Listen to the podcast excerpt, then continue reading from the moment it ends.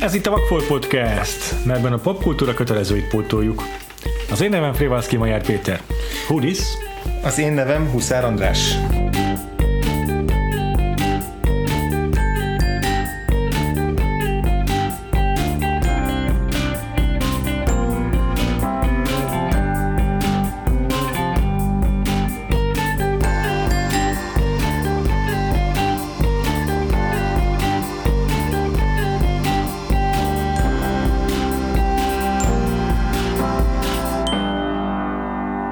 Epizódunkban 1991-be utazunk el, az Oscaros évad legvége felé járunk már, ugye 93-ig fogjuk feldolgozni a filmeket, amelyek ilyen úton módon közel kerültek az Oscarhoz, vagy, vagy ott esetben meg is nyerték.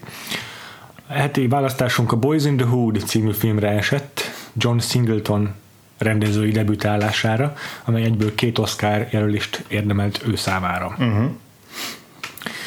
Ez volt az első uh-huh. filmje, és uh, ugye nem csak arról nevezetesednek a filmnek az Oscar jelölése, a legjobb rendező Oscar jelölés, hogy ő volt a legfiatalabb rendező, akit valaha Oscarra jelöltek, 24 évesen kapta 23, meg 23 talán, 20, nem tudom pontosan 23 évesen forgatta a filmet, és 24, 24 éves volt az Oscar, hogy egy évvel később volt az Oscar, és ő volt az első afroamerikai rendező, akit jelöltek.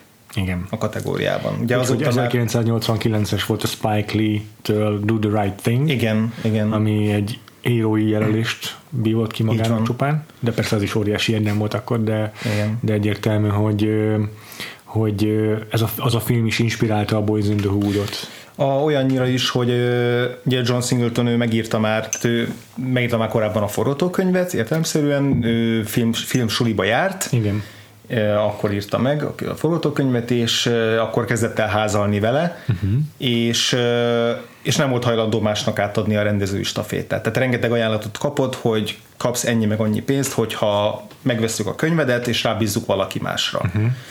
Persze egy fehér rendezőre, mert úgy benne foglaltatott általában, de még ha nem is feltétlenül ez foglaltatott benne, ő akkor is úgy érezte, hogy ezt a történetet neki kell elmesélnie, hiszen abból a Los Angeles-i negyedből származik, ahol, mi, ahol játszódik, ahol a, játszódik a történet, Ez a South, South Central, Central.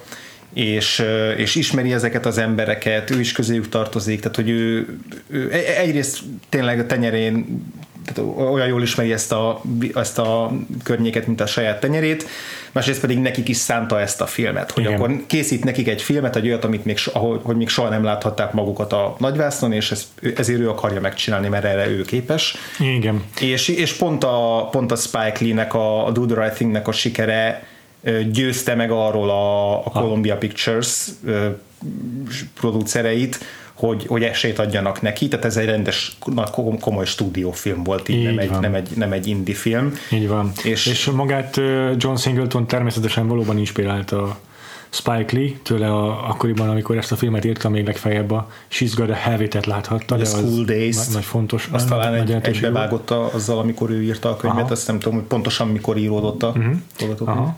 És, és tényleg fel is nézett a Spike Lee-re, viszont úgy, úgy érezte, hogy Spike Lee New Yorki, uh-huh. Brooklynról szól az ő története, kell egy történet, ami a Los Angeles-i fekete közösségről szól.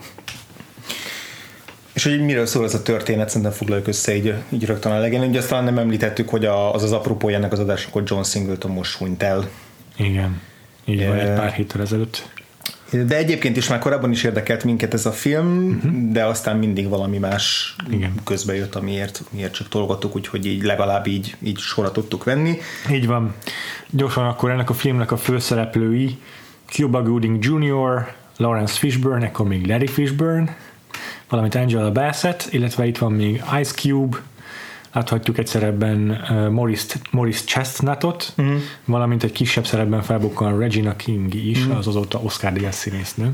Igen. Így ez egy elég jó casting abban a szempontból, hogy azóta hány színész került Oscar közelbe, vagy akár nyert is. Igen. A, ők, ők, az ő történetük ez a, ez a film, Lawrence Fishburne és, és Angela Bassett játsz, játsza uh, Cuba Gooding Jr. szüleit, akinek két gyerekkori barátját játsza Morris Chestnut és Ice Cube, a Baker testvéreket, vagy féltestvéreket, és az ő fiatalkori élményeiket dolgozza fel a film, amelyben Trey, azaz Cuba Gooding Jr. karaktere, és Ricky, azaz Morris Chestnut karaktere próbálnak úgy kitörni a, a South Central negyed, vagy környéknek a, a, az életviteléből, és érettségit, pontosabban SAT vizsgát akarnak tenni, hogy azzal majd tovább képezzék magukat, és eljussanak egyetemre, hogy jobban jövedelmező munkát szerezzenek, amilyeneket mondjuk a Trey szülei végeznek, akik mindenketten edukált szülők, és ott van közben a, az ilyen család fekete báránya uh-huh. a Baker familiában az Ice Cube által játszott Doughboy, aki pedig, akit elhanyagolt az édesanyja, és megjárta a börtönt is, és agresszív, erőszakos attitűdöt mutat, és az ő viselkedésének köszönhetően, vagy éppen pont annak a következményeképpen mm, összetűzésbe keverednek egy más, egy, egy helyi bandával, amelynek tragikus vége lesz. Hmm, igen. A film nagy része az ilyen kis életképekből áll, slice of life storyból, és az, egész cselekmény, ez valójában nem is nevezném cselekménynek, ez így az első óra után indul be valamennyire ez a, ez a szál, egész addig inkább csak így látjuk a karaktereket együtt lógni, beszélgetni, megvitatni női szerepeket, férfi szerepeket a társadalomban, megvitatni a vallást, igen, és meg... csomó témát, ami valószínűleg John Singleton, mint első filmes rendező, nagyon érdekelte. Igen, igen, igen, és rögtön a film elején is, amikor mi kisgyerekekként találkozunk, igen. tíz éves gyerekekként találkozunk a főszereplőkkel, rögtön az első beszélgetés arról szól, hogy akkor hogyan tapasztalják meg az erőszakot maguk körül. Melyikük látott már holttestet, kinek a ismerősét rokonát lőtték le éppen, tehát hogy, Igen, hogy ezek közben... a beszélgetések a a természetességgel tárgyalnak ilyen Igen. olyan témákat, ami az ő életüknek egy abszolút centrális részét képezi. Igen, itt John Singletonnak a scriptja az kimondottan is, meg, kimond, meg, meg burkoltan is nagyon sokat mesél erről a erről az erőszakos kultúráról, amelyben a South Central fiatalok felnőnek, hogy tényleg akárhol járnak ezek a tizenéves fiatalok, az utcán mindig látni egy csoportos verekedést, ahogy egy ezért földön fekvő rugdosnak éppen bandatagok. Igen, a, szintén a film elején, amikor megy haza az iskolából a, a kis Trey, és így látjuk az utca egyik végéből veszi a kamera, hogy közeledik a kamera felé, és a kamera meg a tray között van egy kis csoport, akik éppen kockáznak az utcán, vagy kártyáznak, mm. azt szerintem inkább kockáznak. És ahogy így megy feléjük, egyszer csak a, a békések tűnő kockázásból valami összetűzés keveredik, és akkor ott el, pont, pont elkezdenek verekedni, és ott összevernek valakit, és ő pedig simán csak kikerüli őket, és megy tovább. Tehát, mm. hogy ez a fajta ez a fajta természetesség, amivel kezelik ezt a, a, az erőszaknak a, a konstans és állandó jelenlétét. És igen, ez a film szerintem eh, nagyon-nagyon minden eszközzel ezt eh, húzza alá, Szerintem hogy mennyire az ő életük része. Ez meg benne van a filmnek a sound abban, hogy az egyik pillanatról a másikra ilyen nagyon hangos fegyverropogást lehet hallani, és Igen. mindig látjuk, hogy, hogy e- ezektől meg összerezzennek, meg, meg frász kapnak a szereplők, uh-huh. akár úgy is, hogy valaki bent éppen mint egy irogat, és, és kintről hall, ropog fel a, a, a, a, ropognak fel a lövések. Uh-huh. Uh-huh. Ebben is benne van, egyetem benne van a levegőben, tehát mint hogy a fontosan ilyen, ilyen vibráló, statikus feszültség lenne a levegőben, hogy tényleg bármelyik percben bárhol kirobbanhat valamilyen erőszak, bármilyen beszélgetésből, ahogy ilyen Igen. kocsik fel alá furikáznak, vagy ahogy, ahogy egy idősebb csapat elcsaklizza a fiatalabb csapattól egy a focilabdát, és az is erőszakhoz vezet, tehát hogy Igen folyamatosan a film elejétől kezdve újra meg újra alapozza meg, egy, egyrészt megalapozza ez a film végi tragédiát, de másrészt nem csak a dramaturgiai szerepe van, hanem tényleg azt mutatja, hogy itt, itt erőszak veszi körül őket. Így van. És tényleg ez a, ez a, ezek a dolgok szerintem szerintem sokunk gyerekkorából is visszaköszönnek az a fajta bullying, amin a gyerekek keresztül mennek, mikor általában is említett focilabdát el csaklizzák tőlük, akkor így az idősebb fiú, aki megszerzi a focilabdát, az nem feltétlen akarja megtartani azt a labdát, csak úgy, tartja, úgy tanítja Móresre a fiúkat, hogy előbb azért így kicsit megagyabudjál őket, és csak utána adja vissza a labdát. De amúgy visszaadná a labdát, sőt, de amikor... sőt, nem is ő adja vissza, tehát ugye ott ketten vannak, az azért érdekes az a jelenet főleg, Igen, mert van egy valaki, aki elveszi a labdát, Igen. Utána megismerjük a jelenben azt, hogy melyik fiú a gyerekek közül hogyan reagál, hogy Igen. már előrevetítte a későbbieket, hogy a kis Duci Doughboy lesz az, aki, aki oda megy, és, Ja. és azt mondja, hogy adjátok vissza, és belek, hát nem beleköt, de hogy, de hogy ö, De vissza, folyamodik, vissza akarja szerezni erőszakkal a, a, a Rikinek a labdáját, aki Aha. inkább hagyná az egészet, Igen. pedig az apjától kapta, aki nincs is már vele, Igen. nem is, nem is él már vele, tehát hogy érzelmileg kötődik hozzá. Tehát ebből már jól kirajzolódnak így a, így a főbb szerepek, és, az, és közben végig lát, lát, mutat a kamera néha vág egy másik felnőttre, vagy idősebb srácra, aki így figyeli ezt az egészet, és, és benne csapódik le az, hogy így ennek a srácnak fontos a, a labda, és, és ő az, aki elkéri a haverját a labdát, és aztán visszadobja. Tehát, hogy van egy, ez, ez szerintem azért fontos, hogy itt, hogy itt két szereplő tűnik fel ilyen módon, akiket többet nem látunk az egész film Igen. alatt Igen, igen. közülük, mert hogy a film szerintem att- attól nagyon jó, hogy, hogy mindvégig mindenkit folyamatosan humanizál ebben a környezetben, és minden szereplőnek megadja azt a, azt a lehetőséget, hogy megmutassuk, hogy egyébként az adott, akár erőszakos jeleneteken kívül milyen életet él. Hmm. Tehát, hogy Ah. még az úgymond vilennjei is a filmnek ö, kapnak egy olyan jelenetet, a, amiben egy, egy ö, asztal körül ülnek és beszélgetnek, ugyanúgy, mint az összes többi Igen, szereplő. igen. Csak nekem itt ebben a jelenetben még az volt, ami sokat elárult, hogy az a fick, az a srác, aki aki a labdát elvette, Igen. az ugye, aki az oda ment a Doughboy és vele kötekedett utána, hogy visszaszerezze a labdát, az ugye elkezdte Moore-se tanítani a Doughboyt, Igen. és azt mondta, hogy ne hülyeskedj, már visszaadtam volna a labdát, de ezt úgy mondja, hogy, hogy, hogy most, már, most már csak, csak azért adom vissza, mert visszaütöttél. Ezt jól elbasztad, igen. Tehát, hogy ennek ez volt a... Ez Igen, tehát hogy így látszik, hogy egy teljesen indokolatlan és, uh-huh. és ok nélküli erőszak, amihez az, amit az a csávó ö, végrehajtotta a fiatalokon, Igen. csak, csak azért, hogy bánthassa őket, mert megteheti. És, és rengeteg jelentben van egy ilyen folyamatos feszültség a között, hogy a hogy hogyan próbálják egyes szereplők deeszkalálni ezeket a uh-huh. helyzeteket, és aztán hogyan csap vissza, amikor valaki mégsem tudja tűrtőztetni magát. Tehát, hogy Igen. mindig ilyen penge élen táncolnak ezek a, ezek a nézeteltérések, Igen. eh, ahol, ahol érezzük, hogy, hogy tényleg csak egy, egy csettintés kell ahhoz, hogy, hogy, hogy átforduljon a rossz irányba. Igen. Egyébként itt nagyon belementünk rögtön az elején így, a, így az erőszak természetrajzának a fejtegetésébe a film kapcsán. Ilyen big picture neked mennyi, hogy tetszett a film? Ja, igazad van, nem is beszéltünk egy ilyen általános képről, Igen. meg azt sem, mit, mit vártunk egész Igen, pontosan. igen. Hát én nagyon keveset tudtam erről a filmről, talán az Ice Cube neve az, ami így, ö, amit így tudtam, vagy vártam, hogy majd fel, fel fog ő bukkanni, mint ilyen nagy azóta már nagynak számító filmes figura, vagy akkor még csak zenészként volt ismert Ice Cube, amikor ez a Az film készült. NWA-ből. Úgyhogy ö, ez egy nagy dolog volt, hogy ő itt film, filmben is debütál. És meg persze tényleg a hagyatékával itt tisztában voltam a Boys in the Hood-nak. Igen, ez a cím úgy megvolt a fejünkben. Persze, és hát így a, az elmúlt két hét cikkeiből, amiket a John Singleton mm, memoárjaiban, Mhm. mm. memóriaként írtak, azokban nagyon sokszor szóba került ez a film is. Hogy hogy tetszett a film. Hm. Mm, nagyon figyeltem rá, hogy hogy hogyan próbálja tényleg rendezőként a John Singleton a saját mondani valóját, mint, amit a forgatókönyvben leírt, kihangsúlyozni, hogyan domborítja ki a, a, amiket verbálisan is megfogalmaz.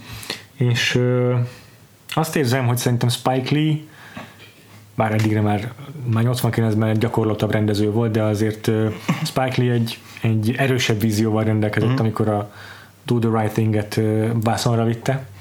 Annak a filmnek tényleg sokkal inkább vibrálók a képkockái, jobban használja a, a színeket, a fényeket, mm, a blockingot is adott esetben. John Singleton azért itt így tapogatja még a, a rendezői eszköztáját ebben a filmben. De amit mondani akar, azt nagyon határozottan megfogalmazza, pontosan tudja, mit akar elmondani, és, és ezt élvezem nézni. Vannak olyan megszólásai a filmnek, amelyek már, már, már sorolják azt a határt, amire azt mondom, hogy ez már túl nyilvánvaló. A film azért elég egyértelműen fogalmaz nagyon sokszor, és nagyon sok mindent kimond, Mm. de egyáltalán nem áll rosszul ennek a filmnek ez. Igen, sokat, sokat számít a szenvedélye Singletonnak. Tehát az, hogy, hogy ez tényleg egy ilyen szenvedélyes film. Igen. Egy csöppet sem unalmas, egy pillanatig sem. Nem, és szórakoztató film is. Hát, hogy eddig arról beszéltünk, hogy nyomorban élősz, vagy ha nem is nyomorban, de legalábbis veszélyeztetett környéken élő szereplőkről van szó, akinek az élete is veszélyben forog esetben, Igen. de hogy ennek ellenére tényleg ezek a, ezek a hangoutok, ezek a dumálások, a, a főszereplőnek a csajozási bén, trükkjei, bénázásai, ezek, ezek mind szórakoztató Persze. elemei a filmnek, tehát hogy nem egy ilyen szo, szo, szociál drámát Persze. Ö, kellett megnéznünk.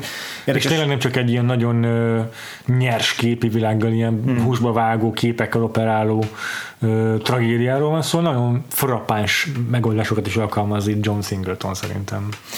Érdekes, hogy bennem valahogy mindig volt egy olyan képzet, ami, ami nyilván nem fair a filmmel kapcsolatban, főleg egy utólag, hogy megnéztem, hogy ez olyan ez olyan úgymond alacsonyabb rendű mondjuk pont egy Do the Right Thinghez mm. képest. Tehát, hogy ez, mint hogy, mint hogy ez a film annak a kisöccse lenne. Mm. Lehet, nem tudom, lehet, hogy a cím miatt mm. volt bennem egy ilyen képzet, ami a magyar cím is egy fekete vidék, és valahogy mindig inkább a, azokkal a filmekkel vontam pár, párhuzamot fejbe, amik 90-es években az ilyen fehér megmentős filmek voltak, mint ott volt a Dangerous Kids, azt hiszem a Michelle Pfeiffer, amikor ilyen tanárnő, mm. és mhm. akkor a fekete suliban meg akarja menteni a fiatalokat. Azoknak volt mindig ilyen címe, meg, meg mindig ilyen. Vala, valamiért úgy gondoltam, hogy ez is azok közé a nagyon, ahogy mondom, nagyon nyilvánvaló, meg nagyon didaktikus filmek közé hm. tartozik. Mm-hmm és bizonyos szempontból igen, tehát hogy tényleg nem rejtegeti többszörös szabtext alá a, a véleményét a filmnek, a gondolatvilágát, és hogy a szerkezete pedig egy nagyon hagyományos felnövés történet, még igazából egy klasszikus dramaturgiát követ Aha. abszolút a, a, a film, de de, de működik, tehát hogy abszolút érzelmi hatást ki tud váltani, a film utolsó felében főleg nagyon okosan kezeli a nagy tragédiának az utóhatását, amiről majd beszélhetünk. Igen. E, és, és én is azt éreztem, hogy igen, a Singleton még itt tanulja a filmkészítést, de, de ugyanakkor van annyira jó, hogy ne, ne csak egy ilyen Hogyne. Egy kvázi vizsgafilmnek tekintsük. És nagyon bátran kezeli a kameráját tényleg. Na most, a Boys in the Hood cím egyébként egy 1987-es Easy E számból hmm. származik. És azért azt nagyon fontos megjegyezni ezzel a filmmel kapcsolatban, meg persze a Do the Right thing kapcsolatban is, hogy, hogy az, az, az a fontos történelmi jelentőségük, hogy azért egészen addig ezekig a filmekig így a feketékről, vagy feketéknek szóló filmek többségükben ilyen szuperhősökről szóltak, ezt idézőjelbe téve, tehát nem, nem való életbeli figurákról, hanem ott volt a Black Exploitation, ami, ami, amiben mm. mindenki nagyon cool vagány fickó volt, meg nők, és ott voltak aztán az Eddie Murphy féle filmek, amiben meg ilyen, ilyen gépuska párbeszédű, mm. ö, harsány, komikus akciósztárok voltak a hősök és, Illetve a harmadik típus az pedig a történelmi eposz, vagy történelmi film, ami pedig, ami pedig visszahelyezte a múltba a feketéknek a történetét, és az megint egy ilyen távolságot nyilván lehet párhuzamokat vonni, meg, meg összekötni a múltat a jelennel, de akkor sem a itt és mostról szólt meg arról, amiben, amiben most élünk, vagyis hát akkor ugye 91-ben éltek. Igen. És persze tök fontos látni az olyan Eddie Murphy féle úgymond példaképeket is, még hogyha amúgy egy felnőtt filmről is van szó, felnőtt besorolású filmről is van szó, hogy azért ő, ő, ő, egy, ő egy proaktív kontrolljában lévő figurát játszik általában, és ez tök fontos, hogy ilyen figurát látni olyas valakinek, aki hozzá hasonlít, aki láss, nincs saját magát látja hmm. benne vissza, viszont a vásznon. Igen, meglátni azt, hogy valaki olyan afroamerikai színész olyan sztár tud lenni, aki maga határozza Igen. meg, hogy milyen filmeket vállal. Igen. Ő bankable sztár, tehát hogy el lehet adni a filmjeit, igen. rá lehet bízni egy csomó mindent, tehát hogy ez is nyilván nagy szerepet játszik. Nagyon igaz.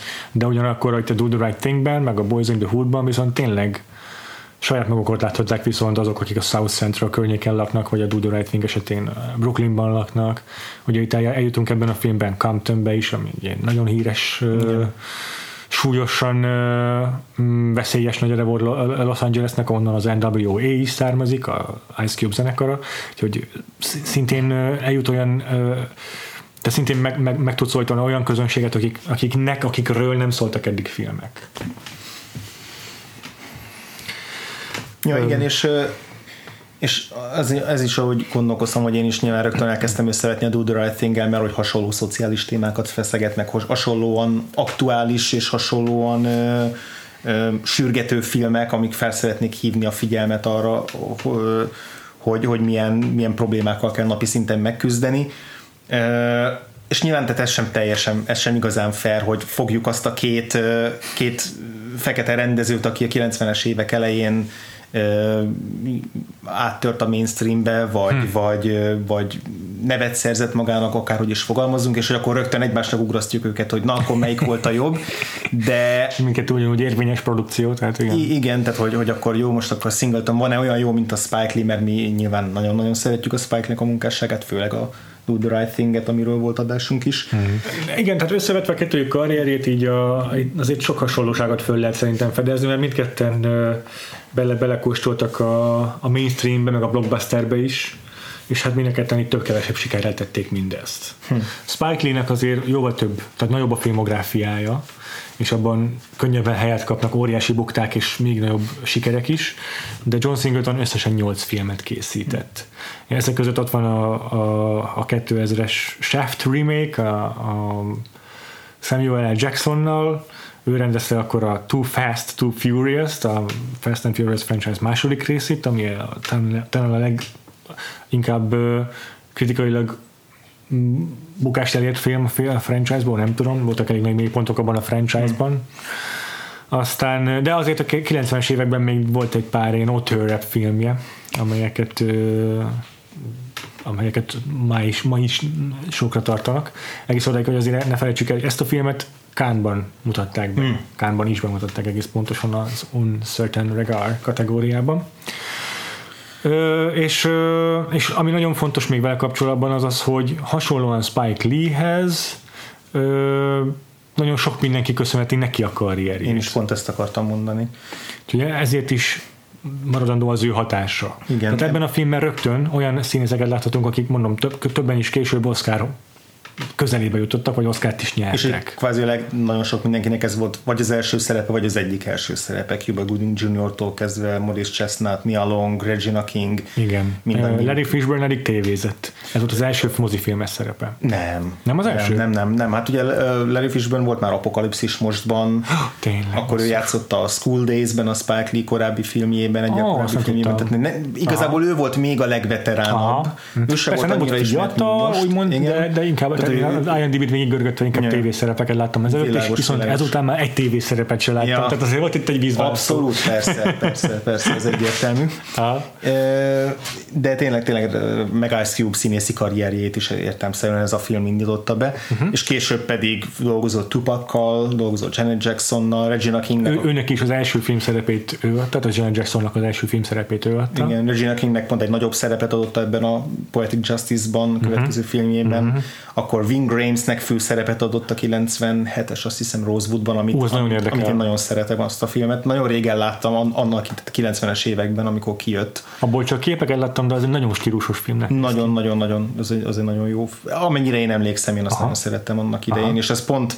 Ez egy western? Ö, hát ilyen polgár, fú, most hirtelen nem tudom, hogy pontosan mikor ez egy 19. században játszódó film, már, már a rabszolgafeszabadítás után játszódó film, Aha. viszont annak az utóhatásait dolgozza fel egy olyan történetben, ami arról szól, hogy egy fehér nő megvádol egy fekete férfit, hogy megerőszakolta és hogy akkor a, az, a, az a kisváros, ez a Rosewood, ahol egyébként együtt éltek a fehérek és a feketék, az hogyan borul lángba ennek az Értem. esetnek kapcsán, és és nagyon érdekesen feszegeti a, a, az úgymond idézőjében jó, jó fehér szereplőknek is a felelősségét, akik az egy idő után hátraállnak és hagyják, hogy, a lincselő tömeg ö, végezze a dolgát. Benne van Don Cheadle, talán ott láttam először abban a filmben, ő is nagyon jó. Tehát, hogy nagyon hatásos film, hmm. mire én emlékszem rá, és hogy csak ebből a két példából, most a Boys in Dúlból, meg a Rosewoodból, amiket én ugye láttam a Singletontól, Nekem úgy tűnik, hogy talán ilyen különbség még a, Spike Lee-hez képest, hogy a, hogy a Singleton ő, ő még inkább mainstreamre akar dolgozni. Tehát, hogy olyan filmeket Értem. szeretett volna csinálni, ami, ami még szélesebb néptömegeket meg tud szólítani, tehát ami még inkább hmm. ö, ö, hogy is fogalmazzak. Nehéz ezt úgy megfogalmazni, hogy ne legyen sértő a Spike Lee-re, hogy ő akkor ne, akar, ne, akart volna, ne lett volna mainstream, mondjuk a Do the Right Thing, mm. de, de valahogy azt érzem, hogy azok a műfajok, amikkel a John Singleton dolgozott, azok a, azok a dramaturgiai eszközök, Igen. ahogy fölépít egy történetet, azok mind azt a, a, valahogy onnan jöttek, hogy ő látja azokat a sikerfilmeket, amiben fehér ember szerepelnek, és azt mondja, hogy én is tudok, csak feketékkel feketékről. Uh-huh. És hogy azokat a formákat, meg azokat a azokat a, akár sablonokat használja, ez a film is egy sablonos film igazából nagyon sok mindenben, Persze. hogy ezeket használja olyan témákra, amikre eddig nem használták. Val- valami ilyesmit kapizsgálok, de jó. lehet persze, hogy Nem, ez tök jó szerintem, igen, mert azért a Spike Lee-ről mondjuk pont a nagyon mainstream filmjeit, vagy a mainstreamre szánt filmjeit nem láttam, de azt, azt el tudom mondani az eddigi filmográfia alapján, amit láttam, hogy ha, ha szélesebb közönséget is akar megszólítani, akkor is azt úgy teszi, hogy bevállalja azt a rizikot, hogy sok mindenkit elidegenít, de hmm. akkor is úgy mondja el, amit, amit mondani akar, ahogyan ő akarja elmondani. Igen, és ettől még közönségfilmek, közönségbarát filmek, de, de de, de képes elidegeníteni egy csomó nézőt. És a, és a John Singleton nem azt mondom, hogy ezzel szemben megalkuvó, ja, hanem ja. pont az, hogy hanem inkább csak széles közönséget megszólít a mondom, fogalmazza meg a mondandóját. Igen, ez a film se kompromisszumos. Nem. De ugyanakkor tényleg valahogy mégiscsak fogyaszthatóbb. Azért, azért, a, azért, a, azért a Do the Right Thing-nek a legvége, az még bennünk is nagy vitákat kavart, ja. 30 év távlatából. Ja. Az egy eldönthetetlen befejezés. Igen, igen. Itt ilyen, ilyenfajta ellentmondásosságot nem vált ki azért a Boys in the Hood, nem hmm. mintha ez probléma lenne, csak csak pont tök jó szembeállítása a két rendezőnek. Igen, igen. Még mielőtt tovább lépünk a filmre magára, akkor ha már így is ilyen életpályákat nézzünk végig, akkor az Ice Cube-ról akarok egy picit beszélni, hmm. mert Oké, okay, hogy ez az első film szerepe, és egyébként dolgozott még később együtt a John Singletonnal, de, de neki is marha érdekes a karrierje, mert legalább ö, olyan hatása van a fekete filmes közösségre Ice Cube-nak, mint John Singletonnak.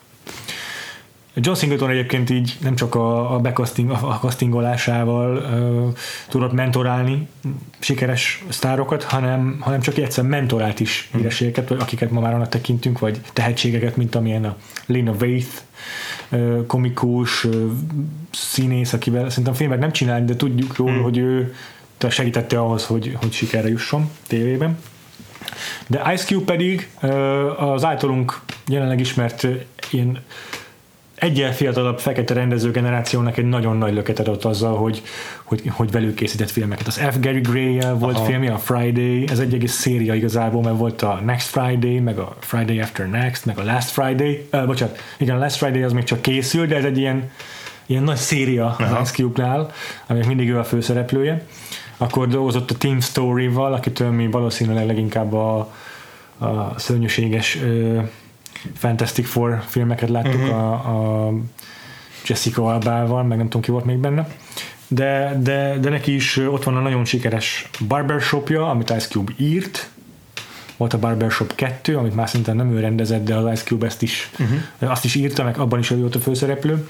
Volt a Ride Along 1-2, szintén Ice Cube produkciója, meg szintén Team Story rendezése és hú, kit, kit hagytam még? Ki dolgozott együtt a Tracy Morgannel, akit a, ami a 30 Rock sorozatból ismerünk, egy híres fekete komikus, és ő maga is rendezett egyébként a The Players Club című filmet 98-ban. Hm. Szóval ezek a, ezek, a, ezek a rendezők azért nagyban köszönhetik az Ice Cube producerkedésének, per mentorálásának a, a, az, hogy teret kaphattak, meg, megkaphatták a, a, a kitörési lehetőségüket igazából. Igen, és, és ez meg az is kellett, hogy, hogy a, hogy a Singletonnak a filmje az sikeres legyen, és hogy, és hogy visszaigazolja azt, hogy, amiben egyébként nem nagyon hittek, vagy legalábbis voltak kétségei pont az Ice Cube-nak, hogy ez mennyire fog bárkit is érdekelni. Hmm. És nem mintha őt ez zavarta volna, hogy, hogy ne, nem érdekel most senkit, de hogy amikor készítették a filmet, utána azt hiszem, amikor ő először látta az első vágást, akkor így azt érezte, hogy ez nagyon nem jó, mert még nem volt alatta a zene, meg nem volt rendesen megvágva, és hogy úristen, ebből valami katasztrófa lesz. Uh-huh. És John Singleton mondta, hogy nem, nem, én tudom, hogy mit csinálok, bíz bennem.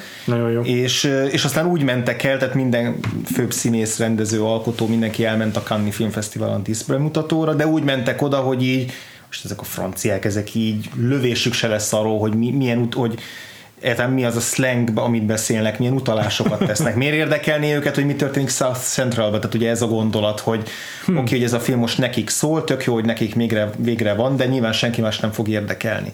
És akkor ott ilyen, ilyen izé, percekig tartó ováció volt a bemutató után, meg vastaps, meg minden, és így akkor tapasztalták azt, hogy hoppá, így ez, ez valamit mond másoknak is, és szerintem ez, ez biztos, hogy belejátszik abba, hogy, hogy, hogy, hogy aztán az Ice Cube is tovább tudott ilyen mm, együttműködésekbe dolgozni, és hogy ja. Igen. És hogy nem az volt, a, nem, nem az a gondolat, hogy oké, okay, csináltunk egy, egy, egy filmet, ami így nekünk szólt, meg rólunk szólt, de egyébként mi nem érdeklünk senkit. Tehát, hogy ez a biztos vagyok benne, hogy, hogy az Ice Cube-ot nem kellett attól félteni, hogy ő ilyen önbizalomhiányos figura lett volna, meg hogy attól tette volna függővé az, ő az életét, hogy a fehér nagyvilág mit, szól hozzá, nyilván a rap karrierje során ez, erre, so, erre ritkán gondolt, de, de ennek ellenére biztos, hogy egy, egy érdekes tapasztalat volt így az ő számára, és nem akarom azt mondani, most, most ettől hirtelen, akkor így hirtelen meg, megembereltem magát, és így fú, akkor most már előttem a világ, de, mm. de, de azért ez egy, tehát, hogy hatalmas engólőke lehet. Ja, ja, igen. igen. Tök érdekes, hogy 89-ben pont megint ugyancsak egy első filmes rendezőnek a Kálni nagy sikeréről tudtunk mm. beszélni a két, két epizóddal ezelőtti Sex Lies and videótéppel, de azért mégiscsak nagyon különbözik ez a két karrier indulás, mert mm. a Soderbergh filmje az mégiscsak egy indie produkció volt a Singleton meg egyből a Kolumbiánál készítette el ezt a igen, filmet. Igen, igen, és ez megint egy jó ki, kiemelésre érdemes információ, uh-huh. tehát érdemes még uh-huh. többször aláhúznunk a Igen. kis tollunkkal azt, hogy ez a Kolumbiánál készült, mert hogy, uh-huh. mert hogy megint csak az, hogy egy nagy stúdió bevállalt egy, bevállalt egy ilyen filmet, és aminek aztán nem lett olyan mértékben hatása, hogy akkor onnantól kezdve a stúdiók bátran bevállaltak volna még sok hasonló filmet, akár nagyobb költségvetéssel, hiszen még néhány évvel ezelőtt is volt a, voltak olyan vélemények, hogy hát X fekete témájú filmnek nem adunk pénzt, mert nem lehet eladni külföldön. Persze, vagy nem. Tehát ez, máig, ez máig, máig élő, élő képzet Hollywoodban, de, de az biztos, hogy, hogy azért megdobta a filmgyártást. Igen, és hát egyébként van egy olyan hátulütője is, nem mondom, hogy közvetlenül ennek a két filmnek, vagy a Dudorajcinek, vagy ennek a hibája lenne, uh-huh. hanem a stúdiórendszernek, hogy ma, hogyha egy fekete filmes bekapogtat egy stúdióhoz, hogy csinálnék valamit, akkor azzal bocsátják el, hogy bocsánat, de most nincs terítéken fekete, feketékről szóló filmünk. Tehát, hogy az eszébe se jut senkinek, hogy, hogy lehet olyan filmet is adni egy Igen. fekete rendezőnek, ami éppenséggel nem feltétlenül kell, hogy az, az ő közösségéről szóljon. Igen, igen. Ugye erre is valamennyire jó példa az Us, a Jordan Peele-nek az Us, amin ugye egy fekete család a főszereplője, Aha, de nem expliciten feketék körüli témákat dolgoz föl. Persze, meg hát ez más, hogyha által. Jordan Peele úgy határozza meg a saját karrierét, hogy nem tudja elképzelni, hogy bármikor a főszerepbe egy fehér embert tegyen, amit nagyon elfogadok és megértek, mert hmm. tök jó, hogy, hogy, hogy így gondolkodik, amikor egyébként nagyon kevés film készül fekete főszereplőkkel. Igen, és mellette tök jó szerepeket ad fehér színészeknek ugyanúgy. Hogyne, tehát. így van. Csak hát ott van az, hogy viszont van egy csomó frissebb film, filmsor is most végzett rendező vagy író, akik írnának nagyon szívesen Star Trek-et például. Yeah mert ők is azon nőttek fel, teszem azt. Igen. De valahogy sose engedik őket annak a közelébe. Igen, és a Singletonnak a karrierje is ezt példázza, hogy ő, ő, ő akar csinálni egy Fast and Furious filmet. Tehát, hogy, hogy ő nem csak ilyen szociálisan érzékeny Aha. témákat akar boncolgatni, hanem Aha. egy menő kocsis filmet is, akar, egy akciófilmet is szívesen csinált. Aztán persze hogy pont az utolsó munkái egyike volt az American Crime Story-nak az O.J. Simpsonos évadából rendezett egy, talán azt hiszem csak egy epizódot, uh-huh de és, és, és az ő karrierje pont nem azt példázza, hogy igazából, ezt már korábban említetted, hogy, hogy ő be, be tudta volna váltani a debütálásához fűzött reményeket mm. sikeresség szempontjából. Mm-hmm. Viszont tényleg nem maradt egy, egy meghatározó névnek így a Igen. hollywoodi produkciós közösségben, és tényleg hatalmas volt a hatása az öt követő generációkra, és közismerten egy rendkívül nagyszívű jóságos figurája volt a, a, a fekete filmes közösségnek. Tehát, hogy kinél érzem az, az ő hatását, most így megnéztem ezt a filmet, a Ryan Cooglernél, nagyon, nagyon emlékeztetett a Fruitvale Stationre ez a film. Az, ahogy azt a traumát, ugye egy valós gyilkosságnak a történetét kezeli ez a film. Igen. És ahogy a, ahogy a Boys in the Hood a, a tragédiát kezeli, szerintem most beszéltünk picit erről is, a, a, az, a, az nekem nagyon sokan emlékeztet a Fruitvale Stationre, azért mert azt tudtam, hogy lesz ebben a filmben, a Boys in the Hoodban egy nagy haláleset. Azt is Egy tudtam, hogy ki lesz az áldozat, mert emlékeztem erre a névre, a Ricky-re. Uh-huh. Viszont azt hittem, hogy ezzel fog zárulni a film. Hogy ez lesz majd az utolsó képkocka, hogy ő valahogy erőszak áldozata lesz. És, és ami talán legjobban tetszik a hm. filmben, vagy ami leghatásosabb, az az, hogy még egy talán 20 perccel vagy 25 perccel a film vége előtt lövik őt le és egész addig, amit addig láttunk, amit beszéltünk, ez a sok életkép, meg sok kakaskodás, meg közben apa-fiú ellentétek, meg beszélgetések, minden hasonló dolog, a jövő tervezgetése, az itt egyszer csak félbe szakad, és marad a gyásznak a, és a dühnek a feldolgozása, és erről szól az utolsó 20 perc, szerintem nagyon-nagyon erősen. Uh-huh. És a Fruitvale Stationben ugyanez van, hogy ott felépül szintén nagyon hagyományos és so, igazából didaktikus eszközökkel fölépítik Oscar Grantnek a, az életét, ezt a tragikus utolsó napját, ami minden odáig vezet, hogy neki mennyi reménye lehetett volna az életre, hogyha nem hal meg. És a legerősebb pillanat annak a filmnek is az utóhatása, amikor az édesanyja bemegy a, a halottas házba azonosítani a fiát, ahogy a barátnője reagál az is. Tehát, hogy, a, a, a, hogy hagy kifutást a film a befejezésben annak, hogy milyen hatással van közvetlenül a körülötte élőkre ez a haláset, és nem csak annyi a célja, hogy akkor így a nézőkre gyakoroljon hatást azzal, hogy meghalt egy szimpatikus szereplő. Igen. Fú, rengeteg mindenről tudunk még beszélni ezzel a filmek kapcsolatban. Nekem erről most az, az ugrott be, hogy a, nem tudom, a Fruitvale Stationre annyira nem emlékszem mm. már, de ebben a filmben úgy éreztem, hogy a Ricky karakter, itt a filmben a Ricky meg a Trey karaktere az a két szereplő, aki úgymond reménységnek tekinthető, aki úgy Igen. tovább tud lépni, kicsit Igen. ki tud emelkedni a, a, az általános közegből, amit mondjuk a Doughboy képvisel. Főleg a Rikit szánják őt az, az édesanyja is, hogy akkor egyetemre megy, jön hozzá egyetemi ilyen ilyen tehetségkereső ember, hogy yeah. akkor megbeszéljék, hogy hogyan tud majd felvételizni, meg hogyan tud bejutni esetleg. A Trey egy picit ilyen az a könnyelműbb típus, aki így okos, meg értelmes, és viheti valamire, most ez ilyen nagyon hülyén hangzik, hogy, hogy viheti valakire, de hogy, de hogy neki van esélye kitörni, de hogy ő nem nagyon foglalkozik igazából ezzel. Hogy e, e ezt érzem úgy, hogy John Singleton itt árnyalja ezt az egyébként tényleg magától értetődő, hmm. meg triviális dramaturgiát azzal, hogy Ricky valójában nem egy ilyen óriási izé, csoda gyerek nem. a közösségben, hanem pont az van, hogy hogy ő is, mint a, a Larry Fishburne, aki a Trey apukáját játsza, már nagyon fiatalon ö, lett egy gyereke, uh-huh. akkor ö, igazából az egyetemre csak úgy akar bekerülni, hogy a tornatanár unszólására, hogy majd a foci segítségével ö, végig evickéli valahogy, de nem jut eszébe, hogy neki kéne valami master ö, kurzust is végeznie, hogy tanuljon is valamit. Úgyhogy azt hiszem, ilyen masternek hívják ezt, szóval ez a a, hát rendes valamilyen szakot. Szakot, igen, szak, kell vennie, szakosodnia kell. És uh, mikor így henyél, henyél a tévé előtt, igen. amit a film nagy részében csinál, akkor is egyből izé, felkelti a figyelmét egy ilyen rendkívül izé, aljas izé, katonai propaganda reklám, amiben arról magyaráznak, hogy, hogy itt majd, össz, itt majd izé, ö, ö, egyenes ember nevelünk belőled, meg majd itt meg, megtanulod magadat kontrollálni, és hogy így bedől ennek a ezének is, és elgondolkodik, hogy katonának meg. És akkor mondja neked, hogy ne legyél idióta. Persze.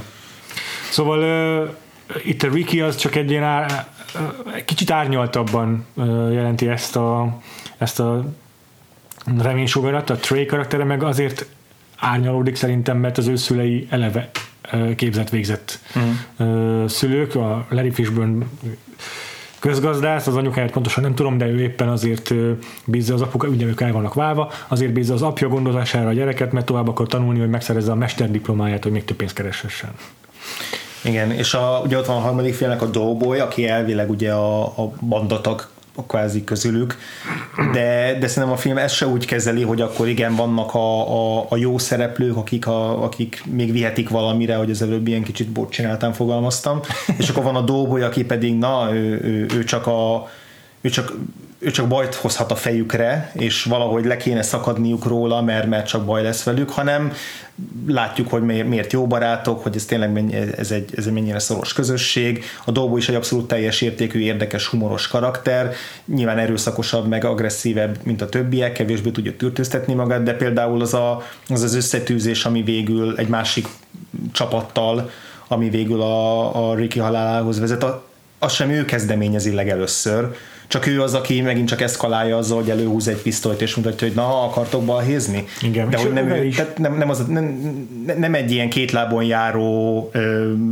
köteked, kötekedés ő sem. Igen igen, igen. Mert az oda, a, pont a konfliktus felé vezető autózás közben így vele is tök értelmesen lehet beszélgetni, meg látszik igen. rajta, hogy bár csak félte sokkal Rickyvel, és tudja, hogy az anyukájuk jobban szereti a Ricky, de azért mindig vigyáz rá, megvédi, kiáll mellette, ugye ebben a párpisztoly konfliktusban is valójában a Ricky bekötöttek bele, és ő állt közéjük. Ahogy gyerekkorukban is a Ricky-től vették el a, a, a focilabdát, és ő állt ki érte. Igen. Tehát ugyanez ismétlődik meg megint. Persze. Csak ez az ővel a, a, a helyzet, hogy megtanulta ezeket a rossz mintákat, rossz Igen. példákat a közösségben, hogy akkor erőszakra erőszakra reagálunk. Igen.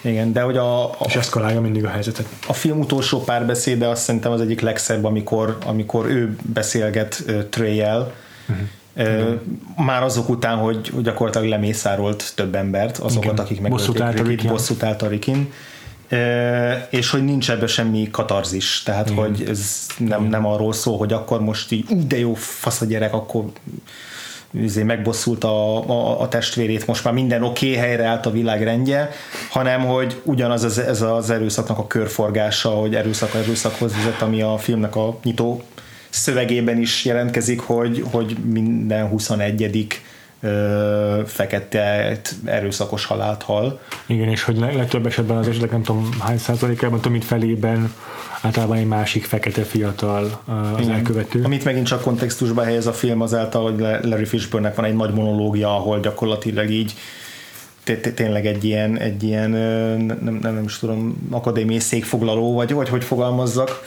tényleg egy ilyen nagy beszéd, amiben, amiben felvázolja, hogy miért hogy kerülnek a drogok az országba, hogyan generálja a többségi társadalom azt, hogy aztán a feketék egymást gyilkolják gyakorlatilag. Arról mindenképpen beszéljünk egy kicsit, mert ott azt történik, hogy tényleg egy ilyen példázat jelleggel így elvezeti a... Mint egy hegyi beszéd, picit így Aha. magas, dom, mint egy ilyen domtetőn is lenne. hogy olyan képzetet kell most tudni. Elmegy velük autóval Comptonbe, hogy direkt azért megmutassa, milyen lehetne a South Central, hogyha hagynánk, hogy odáig folyolnak a dolgok, mint Comptonben és nagyjából szerintem tényleg ez az értelme annak a jelenetnek, és ott elmondja, hogy hogy működik ez a, az ingatlan piac. Igen, a gentrifikáció. Igen, mert Amerikában egyébként tényleg máig jelentős hatása van annak, hogy, hogy, hogy az ingatlan kereskedők, meg az ingatlan kereskedelemben így elkezdik a közösségeket összezárni, kialakítanak fekete közösségeket, és akkor ott az árak emiatt lejjebb nyomódnak, és eközben meg a, a, ezek, ezzel együtt kialakul egy redlining nevű ilyen jelenség is, hogy a, mivel a feketéket nem lehet törvényesen megkülönböztetni a fehérektől, ezért nem azt mondjuk, hogy a feketék nem teheti be ide a lábukat, hanem azt mondjuk, hogy a, ezen a környéken lakókat nem engedjük be ide. És akkor például az ilyen környékeken nincsenek szupermarketek, nincsenek nem tudom normálisan munkahelyek sem, és így csomószor olyan van, hogy bank, tehát bankok sincsenek, és a bank, banki ö, intézők meg nem fogadnak ö, hogy hívják őket mondjuk hitelelbírálatokat uh-huh. azon a környéken lakó akárkiktől bárki is legyen az, és tényleg nem a bőrszín alapján profiloznak, meg nem a, a származás alapján profiloznak, hanem csak azt mondják, hogy aki ott lakik, az nem ügyfelünk. És eznek máig olyan hatásai vannak, hogy hogy még ha, ez, még ha ez már kezd is erodálódni ez a fajta jelenség, vagy már tiltják is törvényesen, akkor is már maradt ennek az a hagyatéka, hogy a fekete, nem, a fekete közösség Amerikában nem tud megbízni a bankrendszerben, a bankokban, és nagyon sokan mindig maguknál tartják a pénzüket. És akkor ezért van az, hogy ezek a, ezek a civil forfeiture nevű dolog, amikor egy rendőrség egy nyomozás során úgy dönt, hogy a, a tanúnak, vagy akár a feljelentőnek, vagy bárkinek így lefoglalja az összes ingóságát, mert kell a nyomozáshoz, mint bizonyíték, és azon azt felhasználja a saját anyagi erőítására. Na, ezért van az, hogy legtöbbször ezt, ezt pont a fekete közösség tagjai szívják meg, mert neki készpénzben van minden vagyonuk és így ki tudnak semmizni bárkit a, a, automatikusan. Na és, na és ez az egész tényleg az ingatlan piacra vezethető vissza, és a Larry Fishburne is ilyesmiről beszél a filmben. Most erre pont nem lyukat ki, csak azt mondom, hogy ez egy ilyen elképesztő, szisztematikus ö, ö, katasztrófát vezet a fekete közösségre nézve, és ilyesmiket vázol fel Larry Fishburne is, hogy ez, a, ez, a, ez, hogy az ingatlan piac így lenyomja az árakat, és akkor azt már a, a, ö, utána már így kialakulnak ezek a, ezek a gettók is ebből kifolyólag, és uh, ugyanakkor meg tök igaza van abban is, hogy, hogy uh, a drogok meg úgy kerülnek az utcákra, hogy nem a feketék hozzák el a repülőgépeikkel Kolumbiából, meg nem nekik vannak jachtjaik, hmm. amikkel elhozzák uh, Dél-Amerikából, és, uh, és, uh, és ez még tovább rombolja a helyzetüket, és, és közben meg, uh, meg azt látják, hogy minden lehetőség, hogy ebből kiszakadjanak, az, az eltávolodik tőlük, mert pont amit mondtam, ez a redlining, így megszűnnek a, az intézmények körülöttük, és csak az italboltok, meg a pisztoly, meg a fegyverboltok maradnak a környéken. Ugye azok a közösségek, amik New York rengeteg ilyen példát mutat arra, hogy New York története, hogy hogy hogyan fehéredik ki egy-egy negyed. Uh-huh. Igen. Brooklyn-tól kezdve máig is így van. Azok a történelmileg nagyon divers negyedek, hogyan válnak pont az ingatlan spekulációknak a hatására az ármozgatásoknak a hatására az, hogy rengeteg épületet átalakítanak társasházakkal, amiket izé gazdag juppiknak adnak el, és, és hogy így, így mindig így, így kiebb szorulnak egy-egy kerülettel azok, akik már egy idő után nem tudják megengedni azt, a, azt az életszínvonalat, amivé felsrófolták azokat a, a környékeket, tehát és így, és így ez, ez egy visszatérő dolog, és én ciklikusan újra meg újra különböző negyedek eljutnak addig Igen. a pontig, hogy egyszer csak ez a gentrifikáció ezt tönkreteszi azt a közösséget, ami addig, ami, ami addig ott létrejött, és akkor eltűnnek a, a, a kisboltok, azok a üzletek, amiket a családi vállalkozások megjelennek, a nagy üzletláncok, és akkor így folyamatosan uniformizálódik, meg el, eltűnnek ezek a, ezek a az egyediségek a különböző helyeken, vagy negy, amerikai negyedekben. Uh-huh, uh-huh, uh-huh. Úgyhogy, úgyhogy igen, meg, meg nyilván ennek még rengeteg vetülete van, ami akár ebbe a monológba se hangzik el mondjuk a, a, a börtönök problémájáról, tehát az, hogy milyen milyen elképesztő mennyiségben kerülnek feketék börtönökbe abszolút Pitiáner, tehát utcai drogterjesztésért. Dro- Doughboy is már megjárt. És, és ezt akartam pont mondani, hogy ez ugyan így nincs explicit kimondva, de látjuk, hogy abban, a, amikor elbúcsúzunk a gyerekektől, az az egyik utolsó kép, amikor Doughboyt és a, talán az egyik haverját is rendőrök, tíz éves gyerekeket beültetik a rendőrautóba, és aztán utólag kiderül, hogy így börtönben is jártak, többször említi a Doughboy, hogy a börtönben miket tanult, igen. Tehát ez is, ez is azért erősen benne van a filmben. Abszolút, igen. Ö, nagyon bírtam az abszolút nem árnyalt képi megoldásait a film elején a John Singletonnak. Mm. Ugye azzal kezdődik a film, hogy egy nagy stop táblát látunk. Igen. Aztán egy vágás, és akkor látjuk a négy gyereket az utcán sétálni, és a wrong way tábla felé mennek. és akkor itt Egyébként pont egy, pont egy mi a fene, Stand By Me is ilyen jelenet sor következik abszolút, a négy kisfiúval. Abszolút, tehát hogy a még az, az is megvan, hogy a, a sineken közlekednek, ja, és ja, közben megnek megnézni egy holtestet, ugye négy Igen. kisrácról van szó, akik aztán összetűznek egy idősebb bandával, tehát ez nagyon-nagyon egyértelmű Aha. utalás, és e, erre is céloztam, vagy erre is gondoltam, amikor korábban emlegettem, hogy a John Singleton mennyire vesz olyan példákat, amik egyébként fehér szereplőkkel, fehér közösségnek készülnek, és ezeket átdolgozza a saját filmjébe. És, hát, és tényleg a kontextust is tök jól átalakítja hozzá, hogy abba is bele tudjon ezt passzolni, és nem az van, hogy de furó ez a Stand By Me jelenet a filmben. Igen. És, Még azt hiszem a film végén is kölcsönzi azt a, azt a hatást, ó, amikor igen. az egyik, az Ice Cube így eltűnik az utcáról, és az megelőlegezi azt a feliratot, hogy két héttel később ő is erőszak áldozat. Tehát ezért mondom, hogy nagyon erős az utolsó jelenet, ami, ami pont azt példázza, hogy, hogy itt nincs, persze vannak gyilkosok, meg vannak vannak gyilkosok, de de ugye kérdés, hogy mennyire vannak bűnösök, tehát egy ezek között a, vagy, bűnösök vannak, de mennyire vannak villenek ebben a filmben, érted? Tehát, hogy ez a, ezek között ilyen distinkciót, ahogy meghatározza a film. Ja. És ha eddig nem lett volna egyértelmű, hogy itt a John Singleton azt is szeretné ezzel megfogalmazni, hogy mi a, tehát inkább feltenni a kérdés, hogy mi az oka, vagy mi az eredete ennek, hmm. hogy hogy ilyen számottevő a feketék, feketék elleni erőszak mennyisége Amerikában. Az a film legelején, ez iskola jelenetben, ahol egy osztályteremben ja, vagyunk, ott elég, elég jól megfogalmazza abban a jelenetben, ahol a tanár arról beszél, hogy a Thanksgiving, az ünnep, a hálaadás, az arról szól, hogy a, az indiánok bocsánat, őshonos amerikaiak, így fogalmaz, mm. azok kibékültek az a Európa érkező, hogy is hívjuk őket? Ö, hogy is, na, a Pilgrim, Pilgrim ez a igen, és igen, akkor így látszik, hogy a hogy a, a, az őshonos amerikaiakat így egy terogáló kifejezése illeti, a zarándokokat meg egy egyértelműen ilyen elmismásoló, ilyen pozitívvá Igen. varázsoló jelentésű szóval illeti, ahelyett, hogy kimondaná, hogy itt kolonizálókról van szó, meg hódítókról. És, és ez a fajta narratíva, amit a fehér kultúra terjeszt, ez végül is abba vezet ebben a jelenetben, hogy amikor a kisrác a Trey, itt így felpattan, hogy majd ő kicsit jobban elmagyarázza a dolgokat, akkor egymásba köt két gyerek az iskolában, összeverekednek, Igen. összevesznek. Egy olyan dolgon, amit a fehérek találtak ki, és a fehér narratíva okozza. Tehát, hogy ez az egész Igen. black on black violence, ennek nem, nem tehát ennek egy magasabb szinten indul az eredete.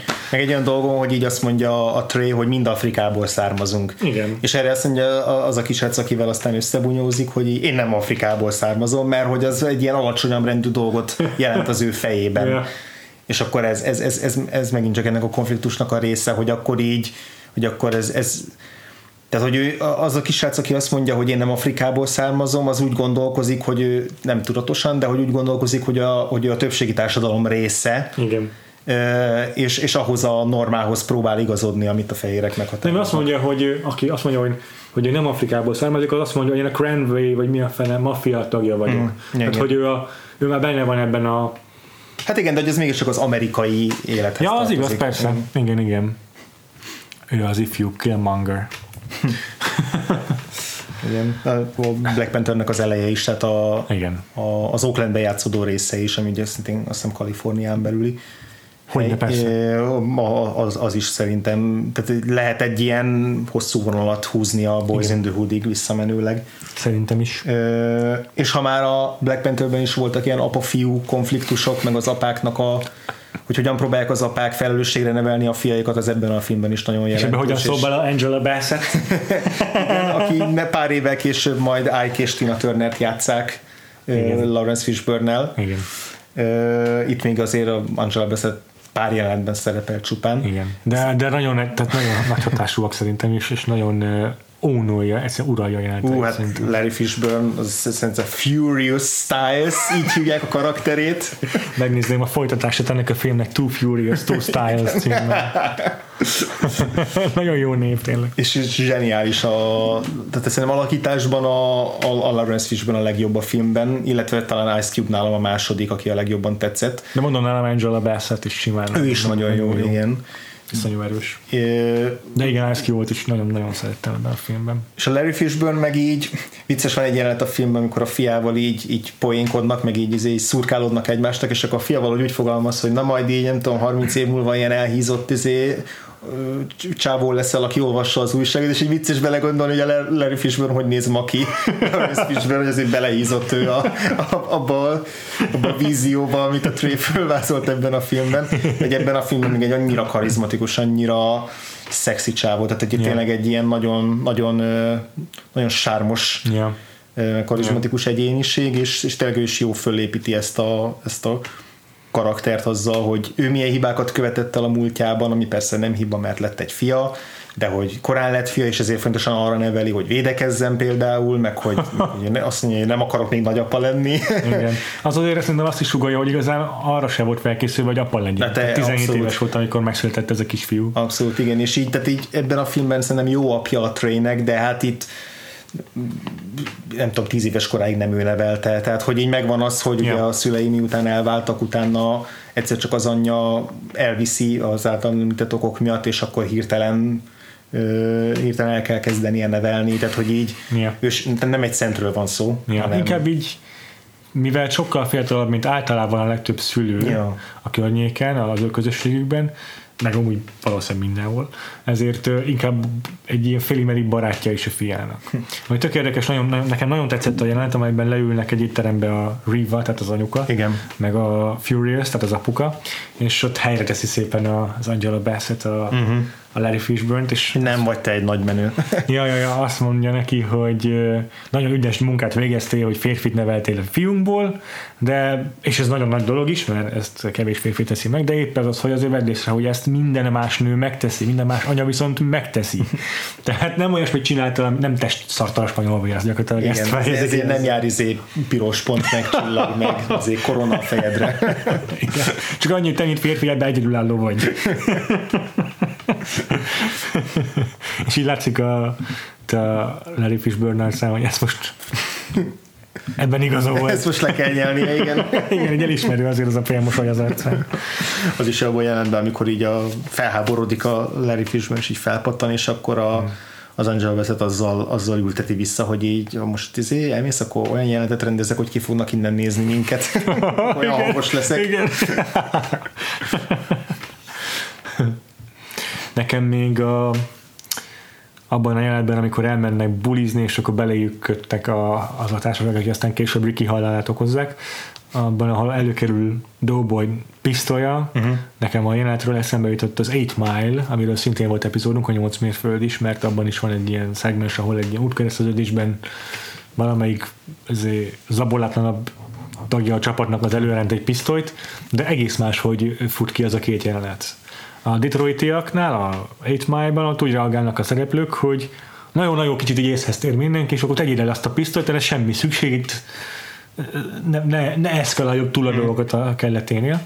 Viszont a, a Boys in the Hood-ban valahogy mindenkinek annyira természetes, hogy előkerül egy pisztoly, hogy persze ő, ő, ott is leállnak, és azonnal meghátrálnak, mert hát különben meghalnának, de hogy nem az van, hogy utána mindenkinek meghűl az erejében a vér, hanem folytatják utána a hülyéskedés meg a poénkodást egymással. Sőt, egy öt perccel később a, a másik csapatnak az egyik tagja elővesz egy gépfegyvert a, a csomagtartójából, és a levegőbe lő, és gyakorlatilag frásztozza mindenki, és szétugrasztja az ott, ott bandázó csapatokat. Igen. És nem is marad ennyiben a dolog, hiszen ezután kezdi el gyakorlatilag így, így levadászni ezt a mm. csapatot, és fontosan megjelenik a házuknál. Tehát ugye a, amikor ők meghátrálnak, az nem arról szól, hogy jó, akkor így felejtsük el a dolgot, hanem hogy jó, akkor később visszatérünk erre. Hát ja, így van.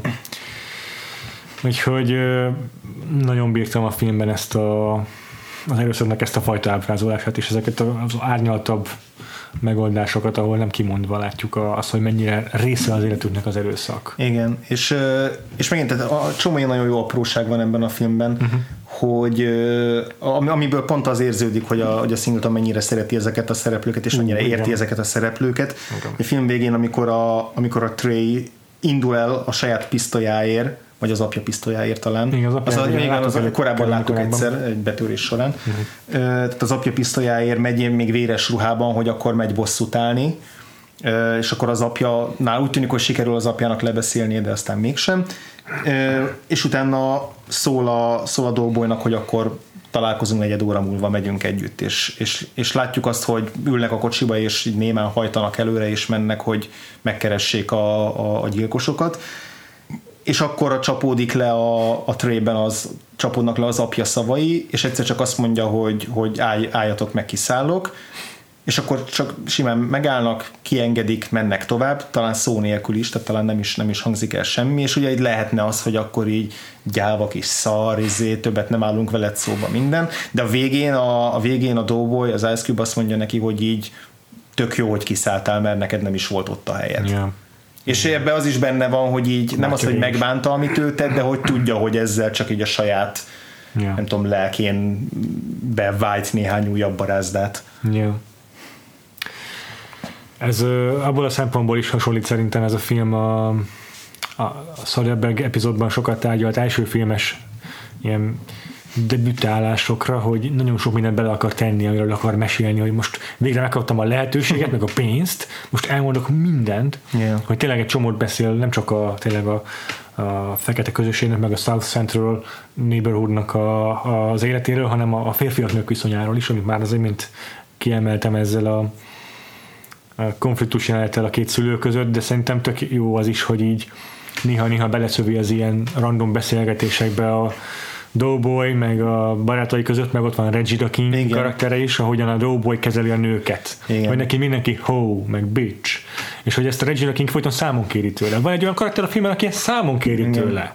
És ez is tök jó, hogy a John Singleton erre is gondol, meg ezzel is foglalkozik a filmében, pedig nem lenne fontos igazából, nem része a narratív a cselekménynek. És ugyan, ugyanabban a beszélgetésben meg a izé levezeti a Doughboy, hogy így Isten miért nem lehet nő. És erre nem az a válasz, hogy hát mert a nők hülyék, vagy mit tudom én, hanem az, hogy így, hogyha nők, lenné, nők lennének topon, akkor nem lenne háború, nem lenne erőszak, ami meg nyilván megint egyszerűsít, de hogy tök érdekes ez is, hogy így, Ja. Igen. így milyen ellenmondásos, és, és, és Ja. közben úgy beszél a nőkről, hogy bitch meg hó, meg ez, Ja. ez a, igen, ez a slang. Igen.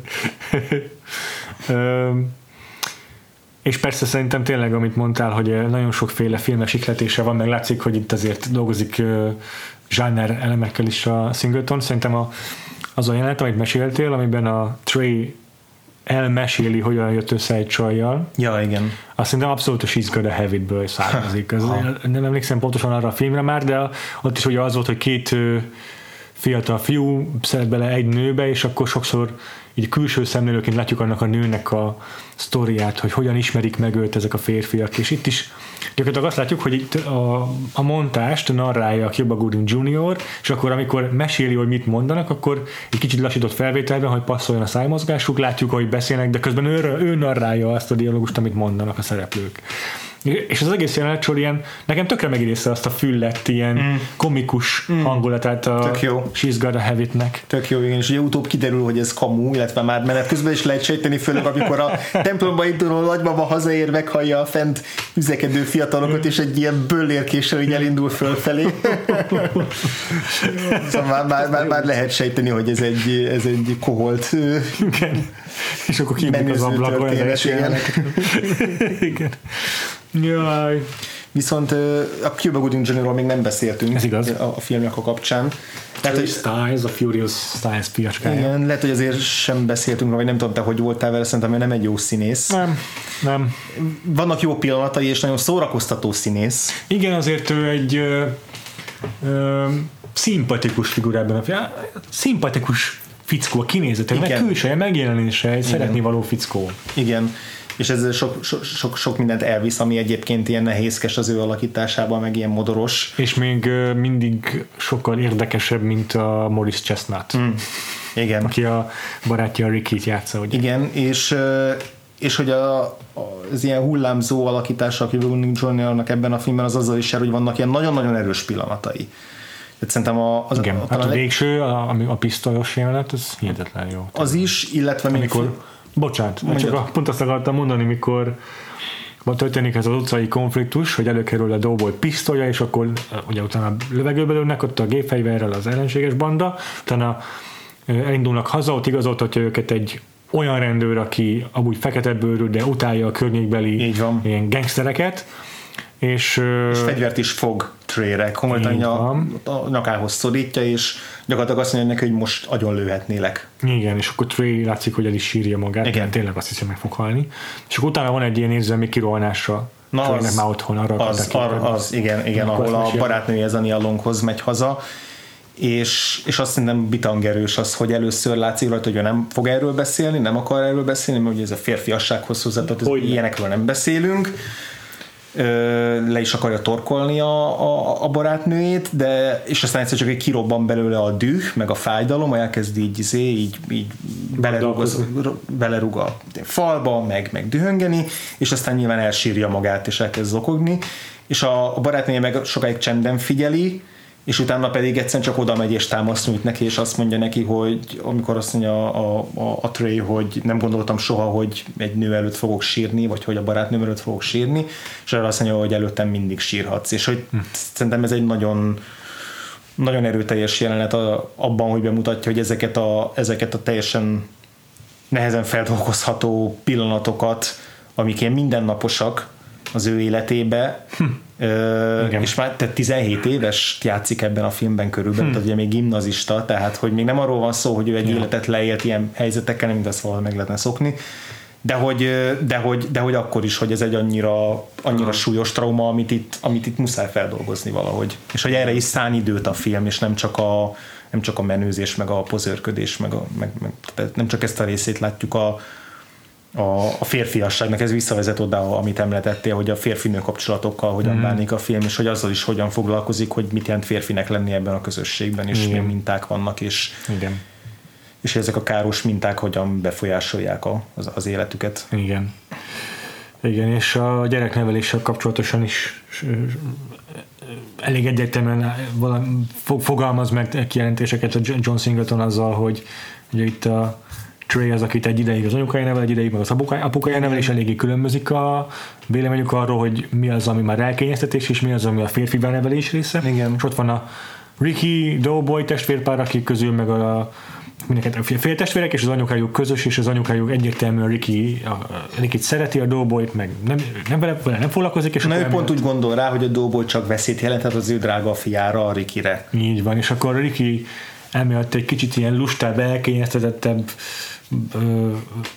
lézengő figura, a Doughboy meg már egyértelműen ö, már túl van azon, hogy meg lehessen menteni, vissza lehessen fordítani, meg lehessen nevelni. És ezért Ricky szerintem pont a legunalmasabb karakter is a filmnek, meg Aha. ezen nem segít sokat a Maurice Chestnut hmm. alakítása se, akit egyébként onnan ismerünk, hogy ő az, aki nem a D.B. Woodside, nem Tay Diggs, nem James R. Black, és még nem is Mike Coulter, hanem egy újabb fekete kupasz lesz színész. yeah. Egyébként nyilván volt ennek is jelentős szerepek, de inkább csak tévéből ismerjük, mint az mint említett nevek többségét, ja, ja. és tényleg össze lehet őket keverni bármikor, én nem tudom megkülönböztetni őket sajnos. Ja, igen. A Cuba Gooding Junior karriere is érdekes, és nem kell végigmennünk uh-huh. rajta feltétlenül, de hát ugye volt a híres Oscar díjas köszönő beszéde ez a Jerry Maguire-ért, amit Aha. kapott, aztán volt még a, a lesz ez még itt egy emlékezetes mellékszerepe, ahol szintén hasonló karaktert for, formált meg, és aztán voltak neki hosszú mélyrepülései is, tehát ilyen videótékás direct DVD filmek tömkelegében is szerepelt, ah, meg bűnrossz vigyátékok, meg Pearl Harbor, meg voltak itt azért csúnya csúnya húzásai. Pearl Harborban azért a legtöbb ember karrierje volt, hogy félrement egyből. Josh Hartnett például így van.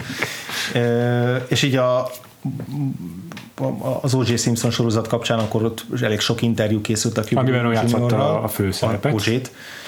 És, és ott, ott, ott mondta, hogy hogy neki volt egy hát most nevezhetjük ezt egónak, nevezhetjük tudatos karrierépítési próbálkozásnak, hogy sokáig ő nem azt keres, hogy akkor milyen rendezővel dolgozzon, hanem hogy így olyan szerep legyen, amivel így tud mondani valamit, ami valami felér ahhoz, mint a Boys in the Hood, vagy, a, vagy akár a Jerry Maguire, tehát hogy így valamilyen statementet tudjon alkotni a szerepeivel, viszont furcsa mód egy csomó olyan szerepről szerepre mondott nemet ez alatt az időszak alatt, amik pont ilyen szerepek lettek volna. Ja. Például visszadobta a Ray főszerepét, amit ugye Jamie Foxx kapott később, visszadobta, Fumi volt még, a Hotel Ruandát, ami Don Cheadle-t jelölték Oscarra, és még volt egy, volt egy ilyen Azali, Will Smith, nem tudom, hogy neki felajánlották-e, vagy sem, de hogy szóba került a neve, és úgy ah. fogalmaz, hogy az arra is nemet mondott. Aztán Tehát, tehát így, azért így maga alatt is vágta a fát ezekkel a, ezekkel a döntéseivel. Ja. Ami de elég nehéz esetnek tűnik állítólag, tehát vagy olyan figura, akivel nem is könnyű együtt dolgozni. Ja, igen. Vagy még a kvíz előtt maradt még benne bármi gondolat, András? Hát igazából csak egy apróság. Igen, igen. Most éppen talán a mikrofonban beszűrődött egy hangeffekt, ahol a Péteréknél megőrzésre hagyott kutya így kopogtatva be akar jönni podcastolni velünk. a, a, a filmen belüli hangeffektekről már beszéltünk a fegyver ropogás kapcsán, de egy másik konstans hang, amit hallunk a filmben, az a helikoptereknek a zaja, igen, igen, amik igen. folyamatosan köröznek, ezek valószínűleg híradós helikopterek lehetnek, aha, vagy aha. de sose látjuk. De... Sose látjuk őket, de mindig halljuk, és ez is egy ilyen ostromállapot érzetet kelt, hogy így... Most a feszültséget nagyon növeli, igen. Igen, igen, tehát egy ez, ez csak onnan tudom, hogy így a rengeteget hallok ilyen szirénázó autókat, ugye közelben, tűzoltóság is van hozzám közel, meg ilyen hmm. főutak, ahol szoktak közlekedni, és hogy már önmagában az is nagyon Szóval próbálok nem odafigyelni rá, mert, mert nagyon zavaró, nem azért, mert hogy hallok hangokat, hanem mert amilyen képzeteket kelt az állandó szirénázás, meg a, ez a fajta veszélyérzet, hogy, hogy vajon mi történhet valahol máshol, és itt meg egy nagyon sokkal akutabb dolog az, hogy így, így úgy éled az életet, hogy folyamatosan zajok vesznek körül. Ja, igen. Még a filmnek tényleg eléggé hangsúlyos a hangkeverése. Amikor lelövik Rickit végül, akkor éppen már távolabb van a saját otthonától, egy pár sarokkal e, távolabb futott, de azonnal felsír egy csecsemő valahol a szomszédos házban, hmm. amivel emlékezteti a nézőt is arra a rendező, hogy hát ott hagyott egy nagyon fiatal kis babát Ricky maga is, a, a, akit most az anyukának egyedül kell felnevelnie. És hát ha jobban értetnénk a raphez, mint amennyire értünk, akkor beszélhetnénk arról is, hogy a, a filmben felhasznált rap számok, meg zenék, azok, azok, azoknak mi a jelentősége, erről nem tudunk nagyon beszélni. Annyit tudok mondani róla, hogy azt mondta Singleton pár évvel ezelőtt egy interjúban, hogy olyan zenét akartam a filmemben bejátszani, amit, a, amit tudom, hogy az emberek maguktól is hallgatnak ott az autójukban, meg a boomboxukban, meg, otthonok, meg az otthonokban. És persze Ice Cube írt is egy betétdalt, vagy lehet, hogy többet is a filmhez, csak abból egy két sort beidézek, hogy hogy miről is szól ez a How to Survive in South Central című dal. Angolul fogom olvasni.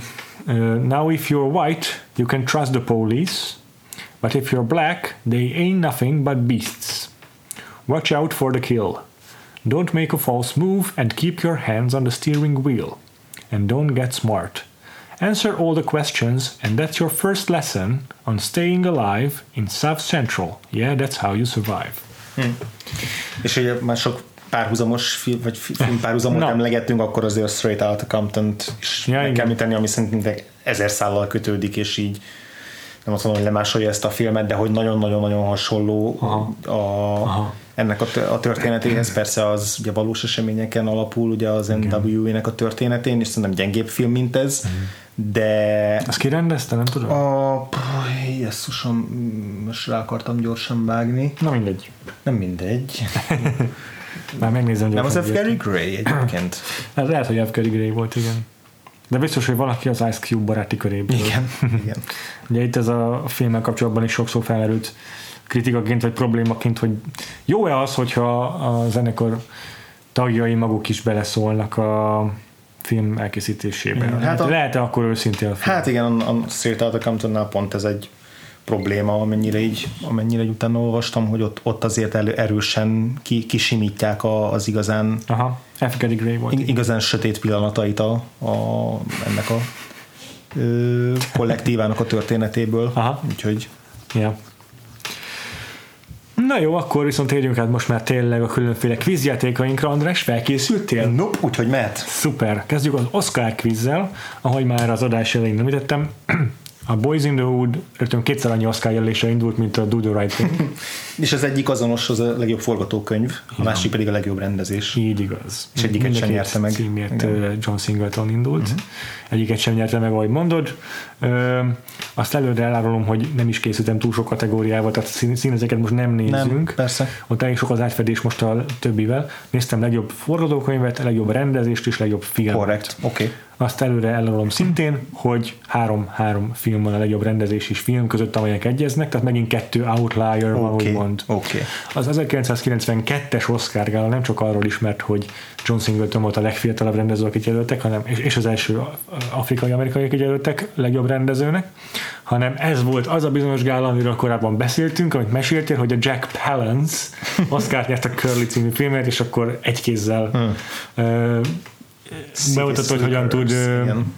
hogy is hívják ölni. Félkezes fekvőtámaszozni. Bocsánat, a Curly a szerep volt. Igen, igen. A Curly igen. szerepét játszott a City Slickers című filmben amiben Billy Kristállal, az Oscar házigazdájával játszott együtt, aki mikor átadta neki a díjat a amikor a Pelens ott volt, az, ott volt a színpadon, akkor ezt mondta Billy Crystalnak, hogy egy vállon veregett, hogy Billy Crystal ki gondolta, hogy pont te leszel az, és rákövetkező évben a következő gálát, amit szintén Crystal vezetett, akkor azon a Crystal úgy jött be, hogy hogy a be- egy ilyen hatalmas, óriási szobrocskát, ilyen Oscar szobrocskát tolt be, vagy húzott be a színpadra, és azon ült, azt lovagolta meg a Billy Crystal. ja. Oké. Okay. Legjobb forgatókönyv. És ez a legjobb eredeti forgatókönyv. Legjobb igaz? eredeti forgatókönyv, így van. Tudod esetleg ki nyerte? Nem, Azért kérdezem így, mert azt a filmet együtt néztük meg a podcast kedvéért. Hoppá, hoppá, hoppá. 91-ből. Mhm. Uh-huh. Nem volt olyan sok film a 90-es évek elején. Nem sok volt, így van. Ez színészes évadból? Nem, egy két epizódos blokk volt. Aha, aha. Amúgy rendezőkkel foglalkoztunk abban a blogban. Ö, Emlékeim szerint. Igen. több rendezővel? Uh-huh. Ez a... No. Ha. Telma és Louis. Azaz. Ridley Scott. Így van, és a forgatókönyv szerzője Kelly Curry. Uh-huh. Ö, ez volt az egyetlen oszkárja a filmnek, pedig jelölték ugye a két uh-huh. főszereplőnőt uh-huh. is. Oké, itt van akkor természetesen John Singleton maga is.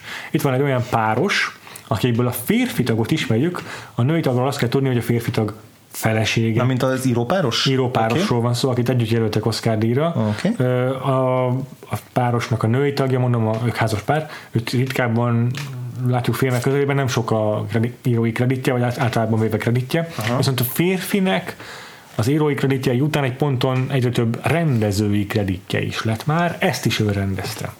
Ezt az alkotást, amiért itt jelölték őket. De nem először, tehát nem ez az első rendezés? Nem, nem ez az első rendezés, se olyan nem, hogy már egy korábbi blogban már előkerült az ő neve, azt hiszem box office uh-huh. listában, de lehet, hogy az is, az is, az is Oscar, Oscaros film volt. Amerikai? Őt azért kedveli a akadémia ezt a nevet, Amerikai? amerikai. Aha.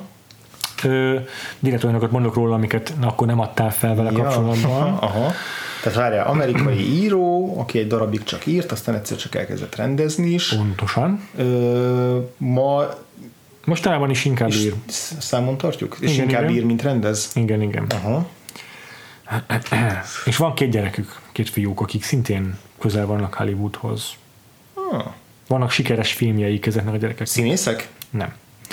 Ö, producerkednek is, írnak is és rendeznek is. Hmm. Egyikben se annyira szuper produktívak, uh-huh. de mondjuk a film, az egyik fiúknak van egy elég sikeres kalandfilm reboot- rebootja, uh-huh. rendezése. Ezek nem a Kazdanék? De. És akkor Lawrence Kazdanról van szó. És a feleségével írta ezt a filmet, a Meg Kasdannel, és a film pedig a Grand Canyon. Hmm. Azt hiszem egy western, amiben amúgy hogy is van hát nem biztos, hogy western most az nem vagyok biztos, de ez egy ilyen több szálon futó cselekmény, és ezeket szereti az Oscar, hogy így különböző random emberek története összefonódik, Igen, igen. és ilyen nagy ensemble cast, benne volt Mary McDonnell, Mary Louise Parker, Kevin Kline, Kevin Kline, Danny Glover, meg Ste- Steve Martin. Igen. Jó, van egy újabb nevünk, akivel már többször foglalkoztunk az évadban, mert több filmje, szinte minden filmje bekerül az Oscar játékba. Woody Allen. Viszont egy konkrét filmjével is foglalkoztunk Oké. Okay. az évadban. Ez most nem az ő forgatókönyve, viszont az ő, ő rendezte ezt a filmet, amit jelöltek a legjobb Oliver Stone? díjra. Nem. Nem. Mit mondjak mi róla? Az író neve nem is ismert. Ez a film azonban több kategóriában is indult, például legjobb férfi főszereplőben egyaránt. Uh-huh. És egy olyan férfi főszereplővel, akit szintén az elmúlt két-három évben nagyon-nagyon megszeretett az akadémia az egyre komolyodó szerepeiket miatt. Tom Hanks. Mm, de hasonló jó Tom helyen kapiskálz, nem. nem. Inkább Tom Hanks környéken Inkább Tom Hanks féle színész. Komoly szerepeiről. De Robin Williams. Igen. Na melyik filmje, és akkor És akkor ez Terry Gilliam. Ha, Ez a halász király legendája. így van. Yes! Robin Williams-t már korábban emlegettük így az Oscar kapcsán. A... Jaj. A... Holt költő Ó, Captain, My Captain. Igen, igen, igen. Jó reggelt Vietnám is Jó reggelt. Vietnám, ezúttal jelölésig vitte csupán Robin Williams. És ebben a, tehát a, a, fi- ez a film a Halászkere legendája csak a legjobb női mellékszereplőnek járó Oscárt kapta meg végül uh-huh. a többi jelölése közül. És ugye a Robin Igen, a Williams Amanda csak Plummer volt. Azt hiszem. a, pff, nem, Mercedes Rule. ja, ja, Amanda, igen. Amanda Plummer nem jelölték, Őt nem jelölték, igen. Ja, Pedig ő jobb volt. Na mindegy. oké. Okay. Okay. Még van nevünk Még egy a van, legjobb igen. forgatókönyvben. Itt a nevet én igazából nem ismerem, a film viszont több kategóriában okay. előkerül, úgyhogy őt azt vezetem fel neked. Jó. Két főszereplőjével már foglalkoztunk ebben az évadban külön-külön. Érdekesség, hogy eb- ebben a forgatáson, ezen a forgatáson jöttek össze. Al Pacino és Robert De Niro. Ezen a forgatáson jöttek össze. Igen. Uh, Warren Beatty és Annette Bening. Igen. És ez a Bulvers lenne? Nem, nem, nem. nem az nem. még későbbi. Az későbbi, az 90 valahanyas. Fú, Ez egy Las Vegas-os sztori. aha, aha. Jelölték egyébként, ah, nem árulom, miben, miben jelölték Jó. még. Ha nem, így nincs meg, akkor elárulhatom, mert a múlt hetén a címét emlegettük azonban azért, a- Bugs, nem a Bugs. de a Bugsy. Azaz? Igen, Ja. igen, és egyébként egy James Doback nevű fickó írta. Ja, a neve ismerős, azt hiszem egy erősen problematikus figura. Igen. Ha- jól rémlik, Aha. hát keverem valakivel, de azt hiszem ő egy uh-huh. súlyosan kancellált alakja Hollywoodnak. Cancel? Aha, értem, értem. Ha nem, akkor bocsánatot kérek tőle, ha igen, akkor nem kérek bocsánatot. Jó. Legjobb rendező kategóriát is nézzük meg, amiben ugye Nézzük. szintén ott van John Singleton neve, Aha. de ezt a kategóriát sem nyerte meg. A kategória nyertese olyas valaki, aki benne van abban a háromban, amit jelöltek legjobb filmre is. Ami Jonathan Demi, Demi. és a bárányok hallgatnak. Yes! És ez az adaptált forgatókönyvet is megnyerte, ami tök könnyű lett volna kitalálni, hogyha a Boys in the Hood-ot adaptálták volna, de így nem. Így van. Ja. Ezen kívül nyert még legjobb fér- női főszereplő és legjobb férfi, Férfi. főszereplő kategóriában is a Hopkins a maga 24 perces mellékszerep alakításával. Igen. De hát végül is, ha úgy veszük, rá emlékszünk az utókorból, úgyhogy így végül is validálható a Hát jó. Szerintem Ridley Scottot jelölték a Telma és Louisért. Jelölték.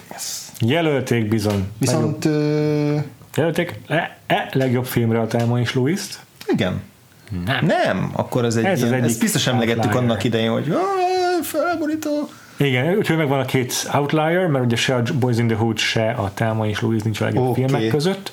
A maradék három cím, tehát a Silence of the Lambs, és még a két cím, ami, Ami közös. hangzani, azok közösek. Ami közös, igen. Ö, a következő film már elhangzott, és a rendezője nem régen járt Magyarországon. Tehát pont a héten. nem a múlt járt héten. Magyarországon? Múlt héten, igen. A Bugsy Malone-ról beszélünk? A Bugsy-ról beszélünk. Durva, hogy azt mind a kettőre jelölték, és nemrég járt Magyarországon. Ő is már visszatérő neve a Jaj, tudom, aki most ilyen izét tartott, ö, Aha. beszél, Mesterkurzus. beszél, mesterkurzus. Azt hiszem, mesterkurzus volt legalábbis. Tudom, pedig a... És már többször beszéltünk róla, mert ő is elmúlt két filmével itt visszatérő vendége az Oscar kvízünknek.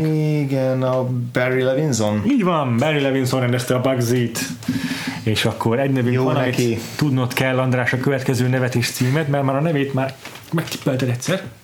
Woody Allen. Nem, nem. a másik. A másik Oscar kedvenc, akadémia kedvenc író, rendező.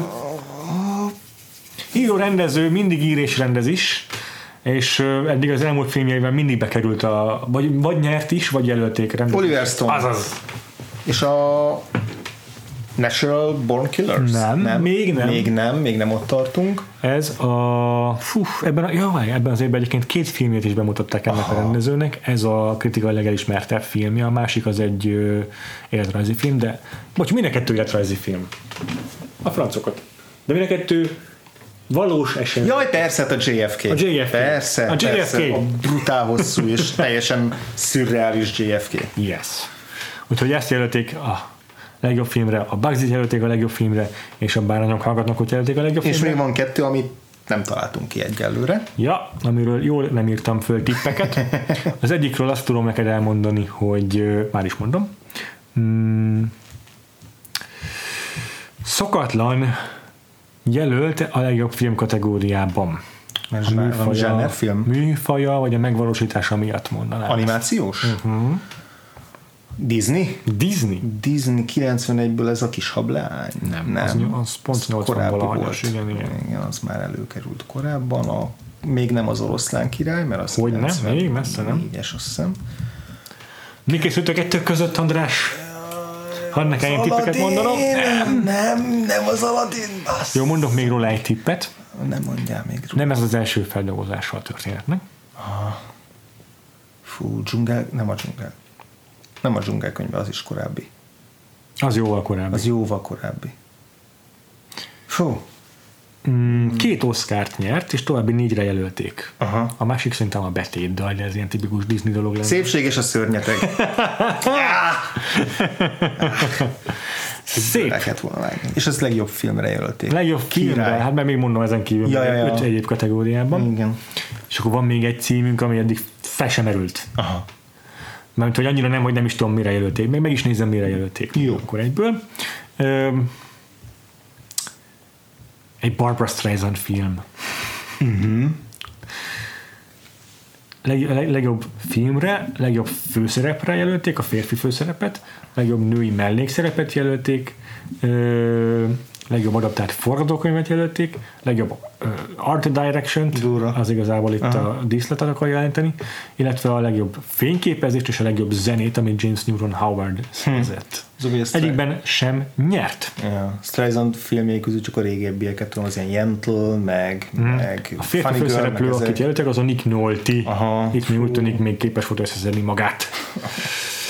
Na jó. Mond, áruld el. Uh, jó, az a címe, hogy The Prince of Tides, és egy romantikus film Nick Nolte és Barbara Streisand Igen, ez a cím megvan, de... Tudod, ki rendezte? Nem. Barbara Streisand. Na tessék. De őt ezek nem jelölték. Így van. Jellemző. Nagyon jó, ezen is túl vagyunk, jöhet a box office játék. Jöhet. Ez egy izgalmas év, innen már szinte minden címet fejből tudunk, még azokat is, amik be se kerültek a top 10-be, mondom mik ezek. Hanyadik 39. volt hely, mondjad. Anyadik volt a Boys. A Boys, hát azt természetesen elárulom, nem top 10, de egész jó, 23. helyezett. Teljesen jó. Olyannyira, hogy a Bugsy-t például megverte, pedig abban volt Warren Beatty, úgyhogy ez nagyon szép teljesítmény, az öt- 25. volt. Itt volt Oliver Stone másik rendezése az évből, a The Doors, Jaj, tényleg. Úgyhogy egy tök jó kis duplázása Oliver Stone-nak, uh-huh. egy éven belül egy, ké- két rendezéssel uh-huh. ilyeneket alkotni. Ott volt 34. helyen a Bill és Ted második része, 31 a Fisher King, ugye a halászkere legendája, Ja. 29 a híres Point Break, úgyhogy itt Keanu Reeves is duplázott, de mondjuk színészeknél elég gyakori Ja. két film egy évben, csak két sikeres, vagy közön, többé-kevésbé sikeres film az azért ritka. Itt van a Thelma és Louise 28. helyen, Hm. Rocketeer 27, Joe Johnston. Joe Johnston rendezése, 21. volt az utolsó Cserkész, 18. a Hot Shots, ugye a nagy duranás, 17. a JFK, Hm. 15. még mindig egészen tartja magát a Star Trek franchise, itt az, az ismeretlen tartományjal, vagy nem ismert tartományjal. Igen. 13. helyen a Szerencsére kikobott a top 10-ből a Tini Ninja Technőcök 2. Scorsese megint nem tudja megcsípni a top 10 de ott van 12. helyen a Cape Fear, ugye a közönség filmje. Egész jó helyezés az is, és akkor végre itt vagyunk a top 10-ben. Jó. Tizedik helyen járunk Oké. Okay. egy vígjáték, amelyben O.J. Simpson játszik egy mellékszerepet. Hát ez csupasz pisztoly folytatása. Így van. Három negyed? Két és fél. Két és fél. Jó. Kilencedik hely, egy újabb végjáték, itt ebben a másik fehérhajú komikus a főszerep. Steve Martin. Uh-huh. Második rész? Uh-huh. Akkor ez a... Nem a Parenthood, de a másik, amit, amit, amit én láttam, a basszus mi a Father of the Bride. Azaz, az örömapa. Igen. Tudod, hogy ki készítette ezt a filmet? Biztos tudom, a valamelyik ilyen Rob Reiner, Alvin Reitman... Nem. Ezek, Nem, pont nem ők, hanem a másik ilyen, ez, ez a... ilyen családos, komédiás author, valaki a Charles Shire, és az író a Ah. Nancy Myers, Tényleg. meg a producer. Ja, ja. A Father of the kett- kettőt szerintem már Nancy Myers rendezi. Azt hiszem van egy folytatás is. Egyébként a nő- női főszereplő az egyértelmű, hogy Nancy Myers kedvencem Diane Keaton, és egyébként itt láthatjuk a Kieran Culkin egy kisebb szerepben, meg azt hiszem a gyerekük a, a, a Bride melletti kisebb gyerekük, akkor a Martin Short is benne van, és egyébként azt, akar, azt még elmondtam volna róla, hogyha nem találod ki ilyen gyorsan, hogy az 1950-es azonos című film remake ha ez segít, hm. amiben Spencer Tracy meg Liz Taylor játszották a, a szülőket, és, és a Disney Plus elvileg készül remake ezt a filmet. A Disneynek a saját streaming szolgáltatása. Nyolcadik hely Jó. a 90-es évek meghatározó zsánere a film, ö, Thriller? Thriller, így igaz, és a 90-es évek meghatározó női főszereplője a női főszereplő. Sharon Stone? Nem. Demi Moore? Nem. Ezt ki kellett kifejnem az elején. Igen, ő, őtől távolabb áll a thriller műfaj, de attól még a 90-es évek ikonikus női színészéről van szó. Azt kitál, nem tudom, mondtam, hogy színésznő, de arra ráhibázta, hogy női főszereplője van a filmnek. Ö, 88-ban érte el áttörést ez a, ez a nő, egy, egy szerepével, de igazából 89-től jegyezzük őt, mert akkor már rögtön a top 10-ben volt egy fontos oszkáros filmje. Glenn Close? Nem, Nem. ugye? Ő, az, ő, ő egy pár évvel korábban. Ja, ja. És sőt, ő már 80-as évek elejétől alkot. Igen, igen, De ez a igen. színésznő tényleg 88-ban tűnt fel egy szerepben, már azt is jegyezzük, de 89-től meg aztán abszolút, és akkor 90-ben aztán abszolút már top 5-ös igazi bankable sztár volt, egy romantikus komédiával, ez a De- film, ez thriller. A Julia Roberts játszott thrillerbe Így van, 91-ben? így van. Fú, az Így igaz. Hú, az mi volt? A magyar címe ez biztos, hogy ismerős, ha az eredeti nem is. Ha. Ugye fejemben is hallom így a Aha. Kautsky Armandot, amikor bemondja, hogy szombat este a TV2-n. Ö, mit mondjak még? Amikor ez a film moziba került, akkor a Home Alone, ugye tavalyi top 1 már 12. helye volt a top listán, és azt John, ez nem John Grisham film? Hát ebben nem, ebben nem nyilat? utána. Nem, nem, Nem. ó, nem, nem, nem, előtte vagyunk egyel, így van, azt hiszem pont egyel vagyunk Aha. előtte. Pedig ez jó tipp. Ez, ez egy jó tipp volt. Ez egy jó tipp, sajnálom, ezt elpazaroltad, majd jövő héten be, benyomom én. Be. Mit mondjak róla? Van- Megdöntötte a legjobb női, legjobb hét, hét, első hétvégét produkáló uh-huh. női főszereplős filmek ö, eddigi rekordtartóját, ami az Alien volt. Uh-huh. Van valamilyen jelentősebb színész partnere a filmben? Ezt rá kell googlizni, nem írtam fel, nyugodtan. de megmondom neked azonnal. Hmm. Az Istenit. Van, de őt nem, nem jegyezzük már annyira, úgy hívják, hogy Patrick Bergin. 90-es években, így végét is értő szerintem. 20 rangú. Egyébként egy könyv adaptációja, azt hiszem. Mm, Hát nagyon-nagyon homályosan van valami előttem, hogy inkább árul, de... jó, egy egyben az ellenséggel. Igen. Sleeping with the Enemy. Jó, oké. Okay. Igen, sejtettem, hogy annyira nem ismert film ez. Hetedik film, hetedik helyzet viszont annál inkább. No. Annak ellenére óriási siker, hogy a rendezőjének első filmje, uh-huh. az annak köszönhető, hogy technikailag ez egy képregényfilm, az rendező maga pedig korábban a Coeneknek operatőrködött olyan filmekben, mint a Raising Arizona, meg a Miller's Crossing, és szintén operatőre volt a Harry Sally-nek, uh-huh. a Bignek, ugye a, a, a pff, magyar címet elfejtettem, a Tom Hanks-es felnövős vigyátéknak. Akkor később olyan blockbuster sikerei voltak ennek már rendezőként, ennek a fickónak, mint a Men in Black. Jaj, a... hogy hívják ezt a fószert? Uh, Keresztneve Barry. Igen, tudod, Barry Levinson-t akartam mondani, na, de, én is mindig. de nem ő az. Nem ő. Barry Sonnenfeld. Ez az! És jaj, mit csinált 91-ben, az a szerencsét. Beszéltünk erről a filmről Tudom, igen. múlt héten. Jaj, igen. Szóba kerül. Egy ensemble film. Gyerekfőszereplő, felnőtt főszereplők, van benne speciális effektusok. És izé, és ja, igen, és ez az első filmje, és A film egyik főszereplője, a férfi főszereplője 94-ben tragikusan fiatalon 54 évesen hunyt el stroke-ban. 94 Négyben, úgyhogy ezután még elkészített ennek a filmnek a folytatását, meg még egy szörnyűséges akciófilmet is kb. Jaj, hát ez Raúl Julia, és akkor ez az Adams Family első része. Igen. eltaláltad. Igen, technikailag képregény mert egy ilyen Aha. egy képkockás kis gegekből épülő komik volt újságban, és aztán lett belőle egy csomó animációs sorozat, de egyébként a 70-es években volt az utolsó alkalom, hogy képernyőn volt az Adams Family, mégis ekkora siker és ekkora nosztalgia faktor Nice. volt benne. Ez az a film, amit nonsens, hogy miért nem Tim Burton rendezte. Abszolút. Nem, nem olyan értelemben, hogy jobban rendezte volna meg, hanem hogy ez egy olyan Hogy, film, amit Tim. Burton rendezik. Igen, igen, igen. rendez. rendez. Na, igen. igen. Hatodik hely. Egy Jó. folytatás, de nem egy előző film folytatása, hanem egy sztorinak a folytatása, egy meglévő történeté. Tovább gondolása, inkább úgy mondanám. A- Az eredeti történetet is vitték már vászonra, Sor, de Sorozatot, vagy? nem. A rendezőjének egyébként szinte teljesen egyenletesen elismert és méltatott karrierje- karrierjében ez egy súlyos kritikai mélypont volt, Ó, de ugye látszik, hogy a top hatodik, tehát hogy azért Igen, box office-ban siker. volt. De tényleg nem, olyan, egy olyan film, amit így nem nézünk újra, meg így nem foglalkozunk vele. Tehát egy folytatás, valaminek az adaptációja. Adaptáció, de úgy, hogy nem reboot, nem remake, vagy ilyesmi, nem is ö, csak egy könyvnek a vászonravitele, hanem csak így folytatja azt, hogy itt tovább gondolja. És az, az a sztori az nem egy korábbi film. Így van. Korábbi Főszer- film része?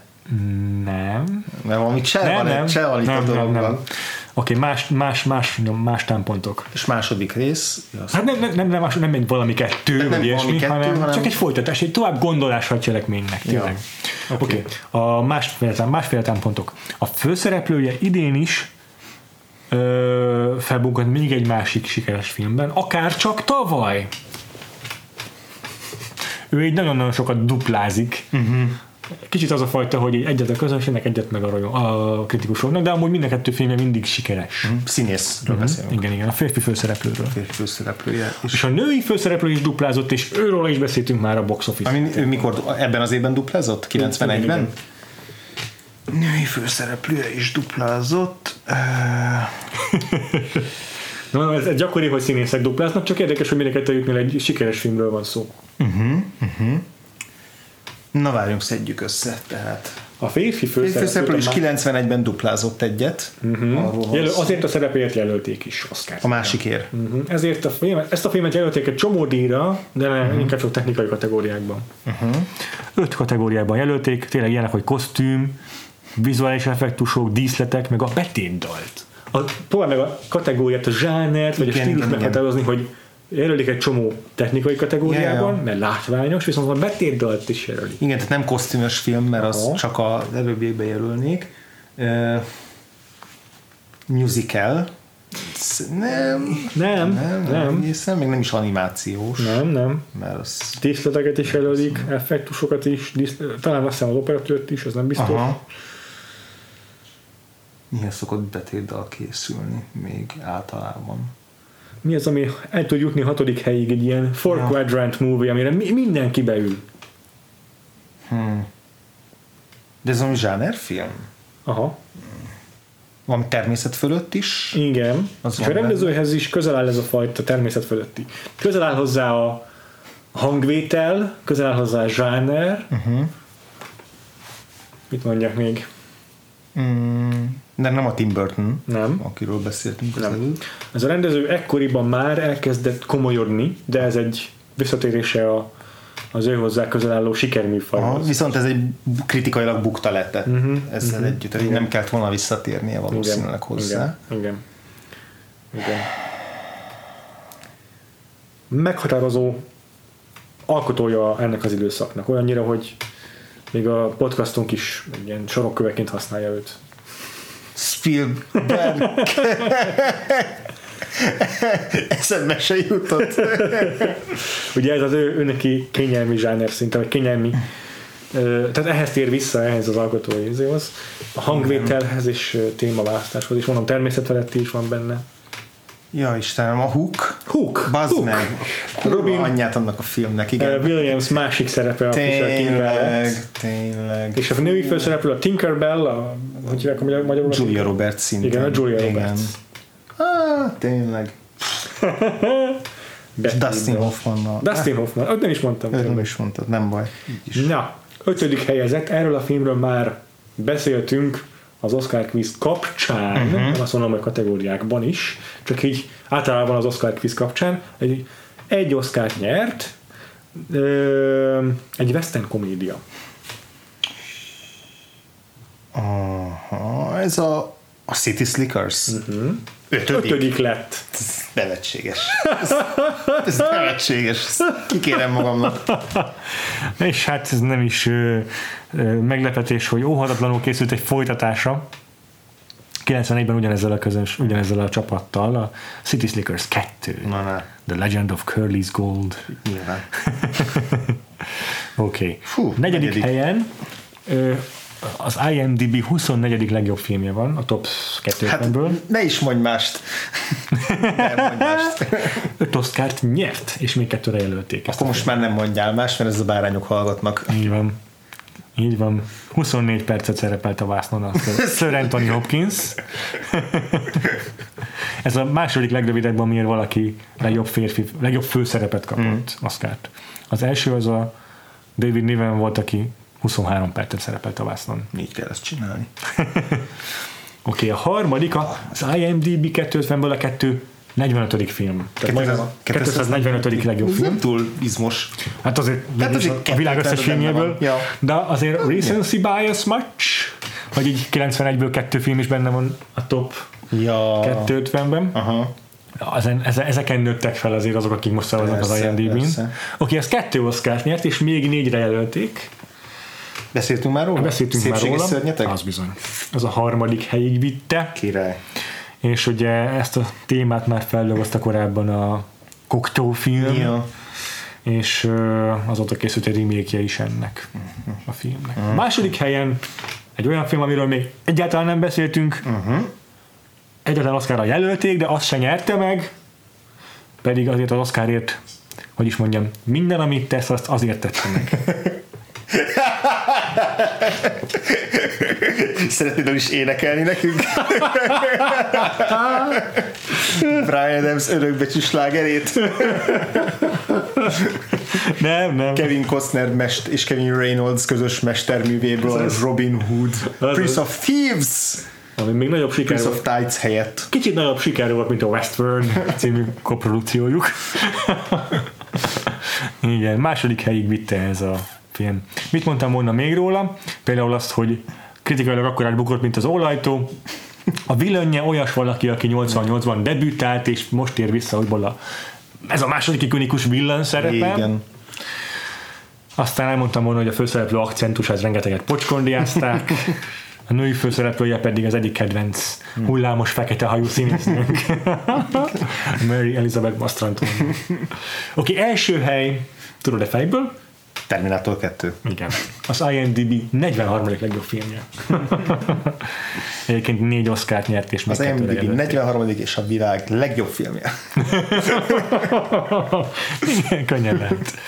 Ö, 200 millió dollárt hozott Aha. a box office-ban, és nemzetközi szinten még 300 milliót keresett össze, ami addig példátlan volt.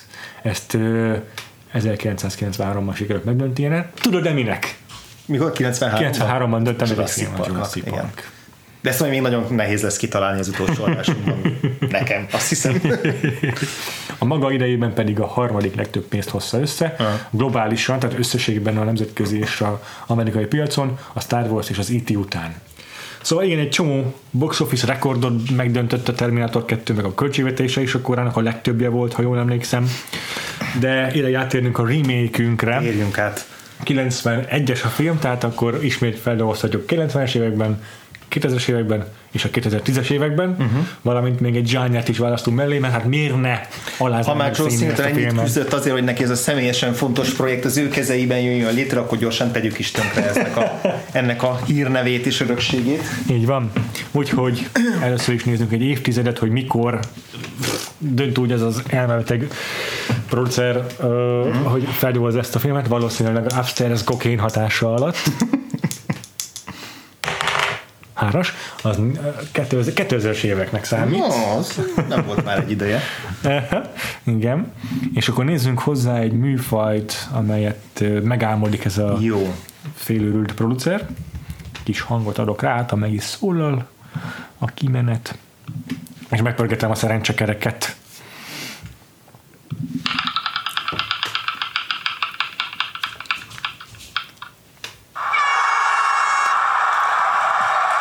Szerintem ilyen még nem volt. Na, Melodráma.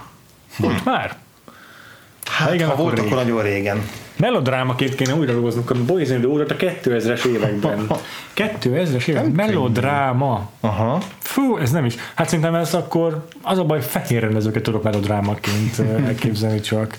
Mind, mindig David O. Russell dob ide Mindig az első, igen, ilyenkor a De és egy ilyen fighter-szerű sztori hát. lehetne? Mondjad. Lee Daniels.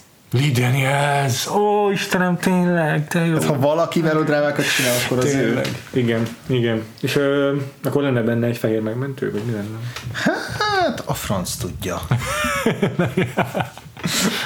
De csupa abszurd színész játszana benne. Igen? Kire gondolsz? Hát nem, nem, gondolkozzunk, hogy kik, kik lehetnének. Ja, igen, ebben a igen, igen, igen. Ugye igen. fiatal, fiatal színészeket keresünk a 2000-es évekből.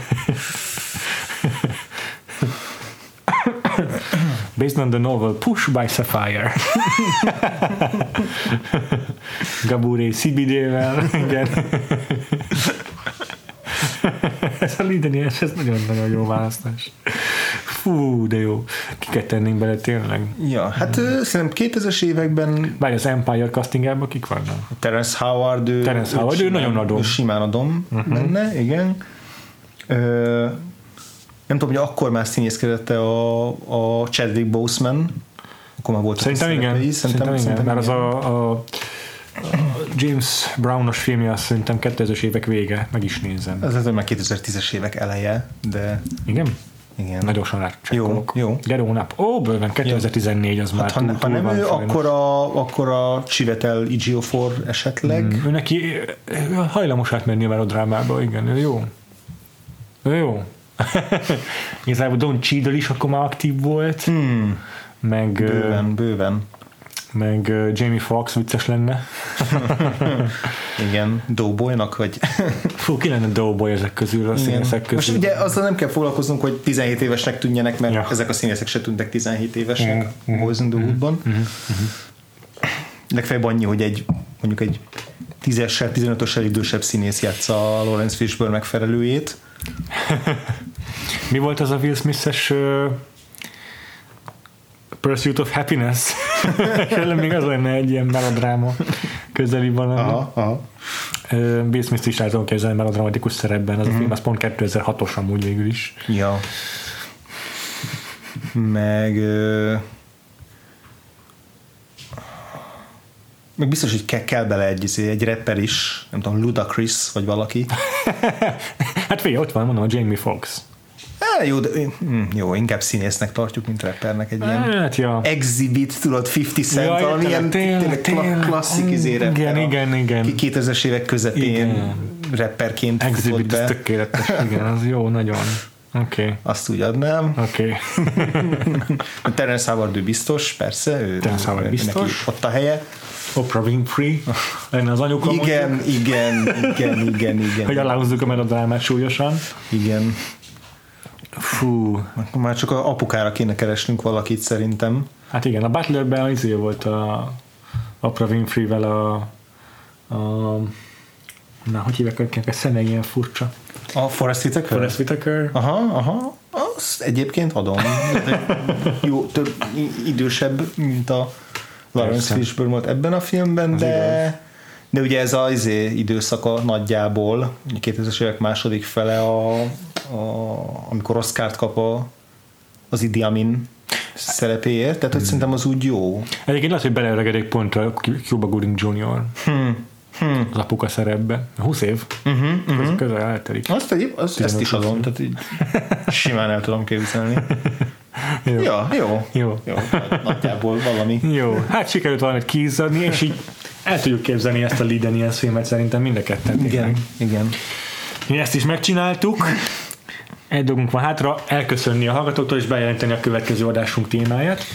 Igen. Valamint felhívni a figyelmet hallgatóink, hogy az utolsó adásunk extra bónusz adás lesz, és várjuk tőletek a- a- az ötleteket, hogy 1975 és 93 között melyik filmet nézzük meg. És most már egy picit így szorul ez az időhatár, mert hogy szeretnénk a következő adás végére már így nagyjából leszűkíteni az ötleteket, hiszen, Mhm. uh-huh. hiszen 92-ben járunk, hogy utána hogy utána legyen még, hát lehet, hogy akkor már nem is egy hét lesz, lehet, hogy akkor Lehet, hogy már most ki kell tenni a szavazást, nem? Lehet, hogy most már, most már lassan le kell zárni itt két adás között a szavazást, mert szeretnék egy kis időt hagyni arra is, hogy mondjuk arra, arra talán kevesebb idő kell, hogy az általunk kiválasztott négy-öt jelölt közül uh-huh. szavazzatok.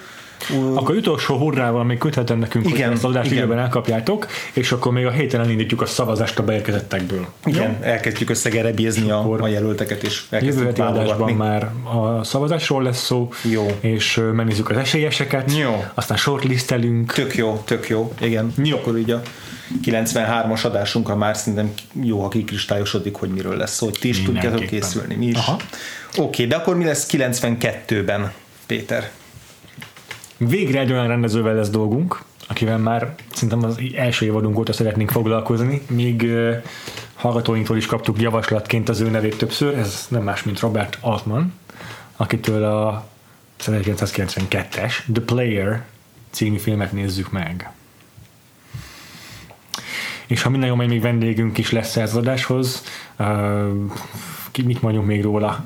Tim Robbins a főszereplő, azt hiszem. Igen, hollywoodi történet. Uh-huh.